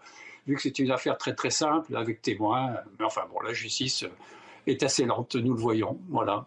Une expertise psychologique de l'agresseur a conclu à une altération du discernement et des troubles dépressifs. Il a l'obligation de poursuivre des soins psychiatriques. Le médecin octogénaire, lui, a repris le travail dans son cabinet, dorénavant équipé d'une caméra de surveillance. Voilà, vous êtes scandalisé, euh, nous aussi. Un, par euh, allez, on peut le dire, la faiblesse du jugement, hein, six mois avec sursis. sûr. Franchement, quand on voit ce qui est arrivé à ce médecin de 80 ans. Et puis, il y, a- il y a une histoire dans l'histoire, c'est le fait qu'il a, euh, il a, il a refusé de renouveler la- l'arrêt maladie. Quoi. Il a dit, euh, le- ce monsieur ne, ne- ne mérite pas un arrêt maladie. Donc, euh, euh, il y a deux histoires dans, dans cette histoire. C'est pour ça qu'on en parle ce matin. Les vols de voitures, ils explosent. Plus, plus de 70 000 véhicules déclarés volés l'année dernière, Chana. hein. Oui, c'est ce que révèle le dernier bilan des assureurs dévoilé euh, ce matin dans le Parisien. C'est 11% de plus en un an. Ces vols seraient l'œuvre de réseaux euh, criminels internationaux qui opèrent la plupart du temps sans effraction. Vous allez voir tous les détails avec Maxime Leguet. Le phénomène des vols de voitures n'en finit plus d'accélérer. Sur l'année 2023, plus de 70 000 déclarations de vol ont été effectuées, soit une augmentation de 11,1% en un an. Une tendance inquiétante et qui interpelle. Parmi les véhicules les plus prisés, on retrouve les modèles de la marque Renault, Peugeot ou encore Toyota. À la manœuvre, des réseaux criminels internationaux qui opèrent la plupart du temps sans effraction. Un simple piratage du système électronique du véhicule leur permet d'en prendre le contrôle avant de les revendre à l'étranger.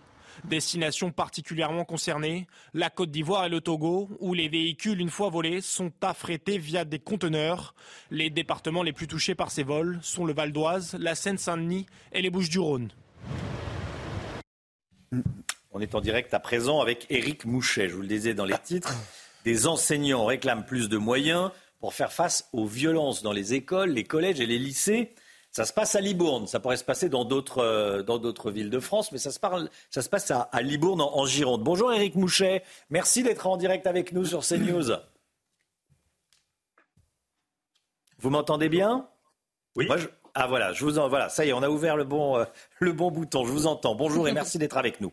Responsable académique FNEC FPFO. Bon, vous êtes professeur dans un lycée professionnel à Libourne. Ça fait plus de 30 ans que vous êtes dans l'éducation nationale. Votre femme est également professeure dans cette ville. Vous connaissez donc la situation par cœur et vous connaissez le métier par cœur. Bon, Euh, pourquoi est-ce que vous avez manifesté et qu'est-ce qui se passe à Libourne?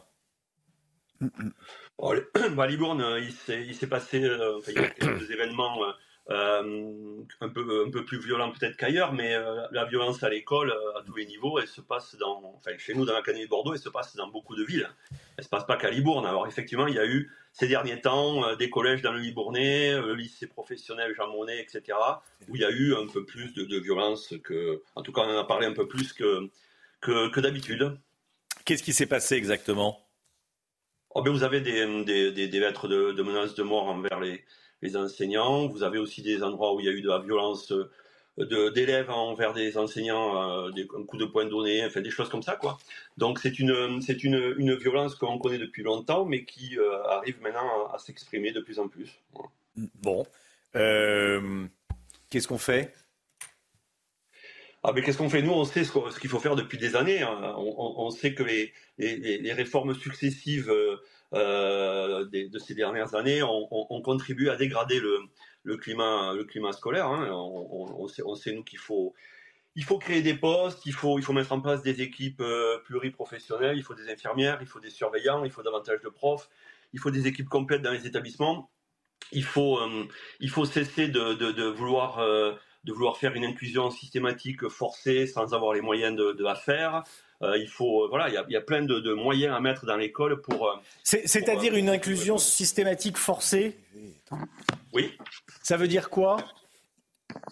Ça veut dire que ça veut dire qu'à l'école aujourd'hui, de l'école maternelle jusqu'au lycée, euh, des élèves à besoins particuliers euh, sont dans nos classes, sont de plus en plus nombreux, et les moyens, les moyens ne suivent pas. C'est-à-dire que euh, on n'a pas assez d'accompagnants, on n'est pas formé, euh, on a trop d'élèves par classe, euh, on n'a pas, on n'a pas, euh, on n'a pas les compétences pour euh, pour euh, pour pratiquer euh, pour pratiquer des soins et des choses comme ça. Voilà, enfin, c'est c'est c'est. euh, Bah, ceci dit, c'est normal. Vous êtes, vous êtes professeur en lycée pro. Enfin, vous êtes professeur en lycée. vous n'êtes pas, vous n'êtes pas infirmière, vous n'êtes pas médecin, vous n'êtes pas psychiatre, vous n'êtes pas, le, vous n'êtes pas le père de vos, de vos, de vos élèves. Alors, on en vient à nouveau à la question de la responsabilité des parents. Qu'est-ce que vous en... Alors, ça peut peut-être vous mettre mal à l'aise, je ne sais pas, vis-à-vis des, parents de vos, élèves, mais est-ce qu'il n'y a pas un moment où euh, ce que vous me racontez là, c'est du domaine de l'éducation? Oui, mais euh, à, l'école, on, vit ce que la société, ce qu'il y a dans la société. Les réseaux sociaux, par exemple, aujourd'hui, ce que vous voyez sur les réseaux sociaux, ce qu'on vit sur les réseaux sociaux, ben, on le vit aussi maintenant en réel dans les, dans les établissements, euh, dans les villes, etc. Donc, euh, les parents, oui, enfin les parents, ils font, ils font aussi ce qu'ils peuvent, mais c'est à l'école, c'est à l'État de mettre en place, les, à mettre en place les réformes qu'il faut pour qu'on puisse pour qu'on puisse euh, faire notre travail et qu'on puisse euh, éduquer correctement, etc. Enfin, je veux dire, c'est, c'est, tout est fait, tout est fait pour que les choses se dégradent. Alors, euh, je ne sais pas pourquoi, mais nous, par exemple, à Bordeaux, ça fait deux années qu'on va avoir des suppressions de postes de, professeurs des écoles. Voilà. Alors, on nous dit que c'est parce qu'il y a une baisse démographique. Mais certes, mais en vérité, ce qu'il faudrait, c'est moins d'élèves par classe, il faudrait plus de moyens, mais non, on a beau le dire, ça ne, ça ne, c'est pas, c'est pas ce qui se.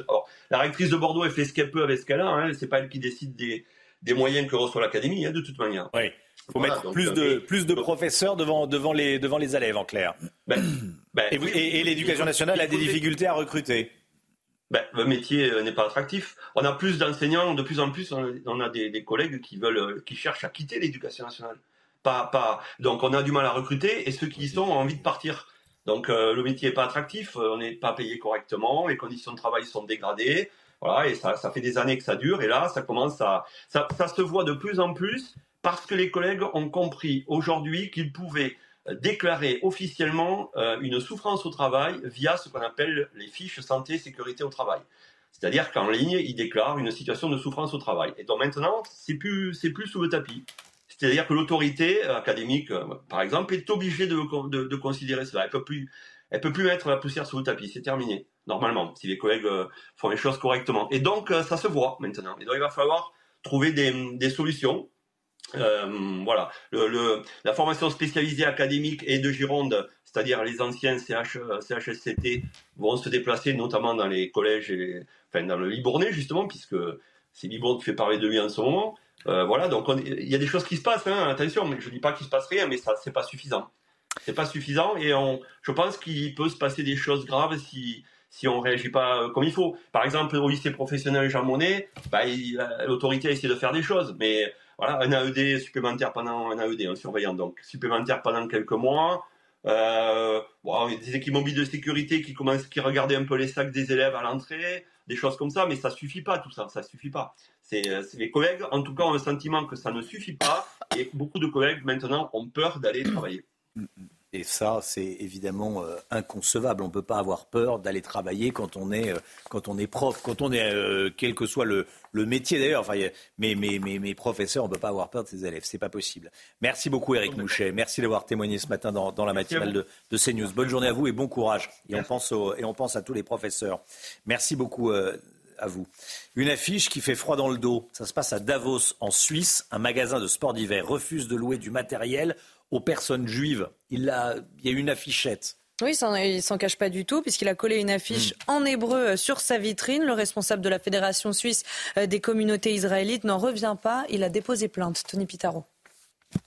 Une affiche en hébreu placardée sur le mur de cet établissement de Davos en Suisse interdit aux personnes issues de la communauté juive de louer du matériel de sport. Suite à divers tristes incidents, dont le vol d'une luge, nous ne louons plus de matériel de sport à nos frères juifs. Cela concerne tous les équipements tels que les luges, les airboards, les ski curl et les raquettes à neige. Nous vous remercions de votre compréhension. Un acte antisémite condamné par le secrétaire général de la Fédération suisse des communautés israélites premièrement, je pense que c'est, fake news, que c'est pas possible qu'en Suisse, euh, quelque chose comme ça est, possible. Et après, le, patron a dit oui, oui, c'est, quelque chose qui vraiment il veut. Elle veut pas louer en juif, que c'est quelque chose, une décision qu'il a fait. J'étais complètement choqué euh, et je peux pas vraiment. Euh, pour moi, c'était quelque chose qui c'est pas possible en Suisse. Nous avons tenté de contacter l'établissement sans succès. Selon la Fédération suisse des communautés israélites qui a porté plainte, le patron s'est excusé. Des excuses qui ne sont pas acceptées. Il a dit oui, euh, le juif vraiment peut, euh, louer en nouveau. Je ne sais pas euh, quoi dire.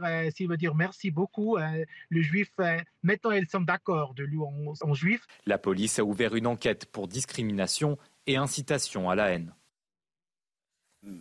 Voilà, c'est inadmissible, triste. Ça doit être sévèrement euh, condamné. Euh, une affichette sur un commerce en Europe euh, qui stipule que c'est interdit aux juifs et que le commerce n'accepte pas de, louer du matériel aux juifs, il doit fermer. La boutique doit fermer, évidemment. le feu nucléaire sur cette, sur cette boutique.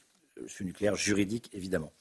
je vous en parlais dans les titres, on va regarder les images. Hein. une question se pose avant les JO de Paris, c'est un sujet dont on a parlé ce matin. Est-ce que les balcons des immeubles parisiens sont assez solides? Euh, on risque de voir des personnes s'agglutiner pendant les, cérémonies d'ouverture. Ça inquiète certains professionnels de l'immobilier qui demandent une campagne de vérification. Bah, c'est vrai qu'il faut se poser la question, puisque si on habite le long de la Seine, et on en connaît qui habitent le long de la Seine, et il va y avoir la cérémonie d'ouverture des, JO, eh bien, euh, effectivement, on peut inviter des amis pour voir cette cérémonie d'ouverture. Il va falloir... Euh, pardon? Il est temps. Oui, il est temps de s'en préoccuper. Oui, oui. En tout, cas, il ne faut pas y aller à 20 sur un balcon qui est, fait pour 2-3 personnes. Allez, la santé tout de suite. Votre programme avec mesjambes.com, la référence des bas de contention avec des centaines de modèles sur Internet. mes-jambes.com. Brigitte Millot, on a eu plusieurs cas d'intoxication alimentaire chez les enfants, dont deux graves. Est-ce que vous pouvez nous dire d'où viennent ces bactéries et nous donner des conseils pour s'en protéger. Alors, on, va revenir sur les intoxications alimentaires. S'il y a un domaine dans lequel les choses ont vraiment évolué, c'est toujours trop. Hein. Il y a à peu près une centaine d'intoxications alimentaires chaque année, une centaine de décès par intoxication alimentaire chaque année. Il y en a eu un peu plus avec l'affaire Butoni. Il y avait eu 253 décès dans l'année. Mais pour vous donner un chiffre à titre de comparaison, en 1950, c'était 15 000 décès chaque année par intoxication alimentaire et on est à 100 maintenant.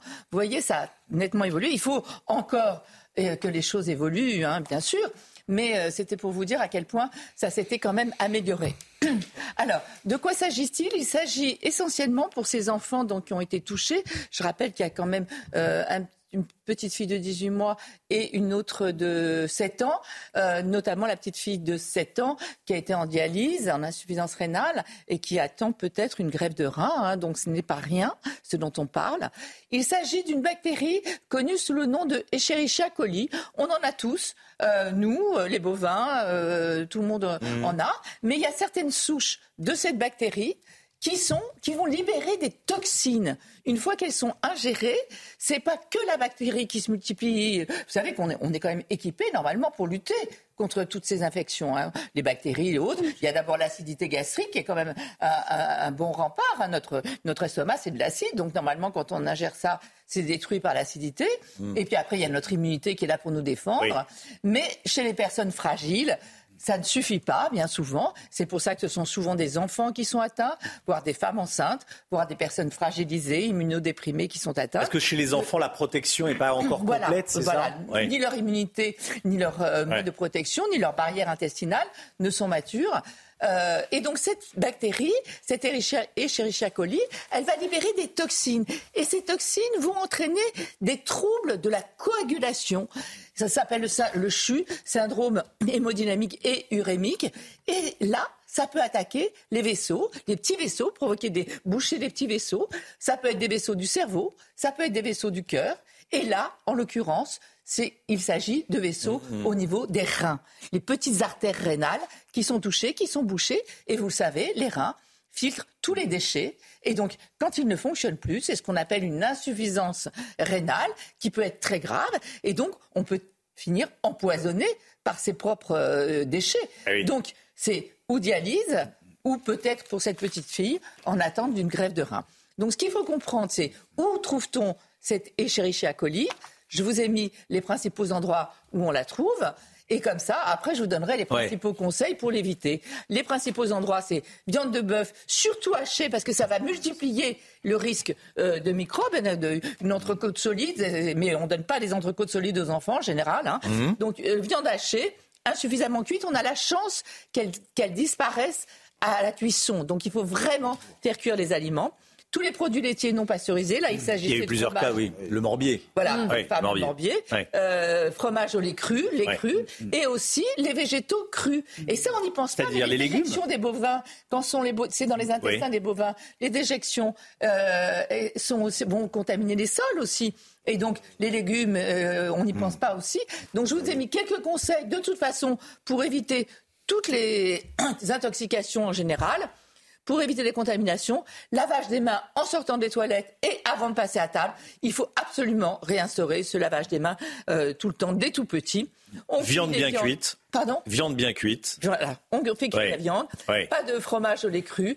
Les- vous savez, l'Institut Pasteur a ajouté pâte euh, des gâteaux. Vous savez, souvent les enfants, ils ont envie de manger, mettre le doigt. Pas que les enfants d'ailleurs. Pas que les enfants. L'Institut Pasteur a ajouté Ouais. ça. Et bien laver les fruits, les légumes et les herbes aromatiques. Ça, mais c'est important. Ce qu'on pourrait dire, c'est que pour les enfants, il faudrait quasiment avoir la même alimentation que pour une femme enceinte, puisqu'ils sont aussi très fragiles. Merci Brigitte. C'était votre programme avec mesjambes.com, la référence des bas de contention avec des centaines de modèles sur Internet. mes-jambes.com. Toutes les infos, toutes les actus, toutes les chroniques, tous les éditos, tous les replays et bien plus encore sont disponibles via l'appli CNews que vous pouvez télécharger en flashant ce QR code. Vous flashez le QR code, vous téléchargez l'application CNews. Dans un instant, c'est l'heure des pros avec Pascal Pro et ses invités. À demain.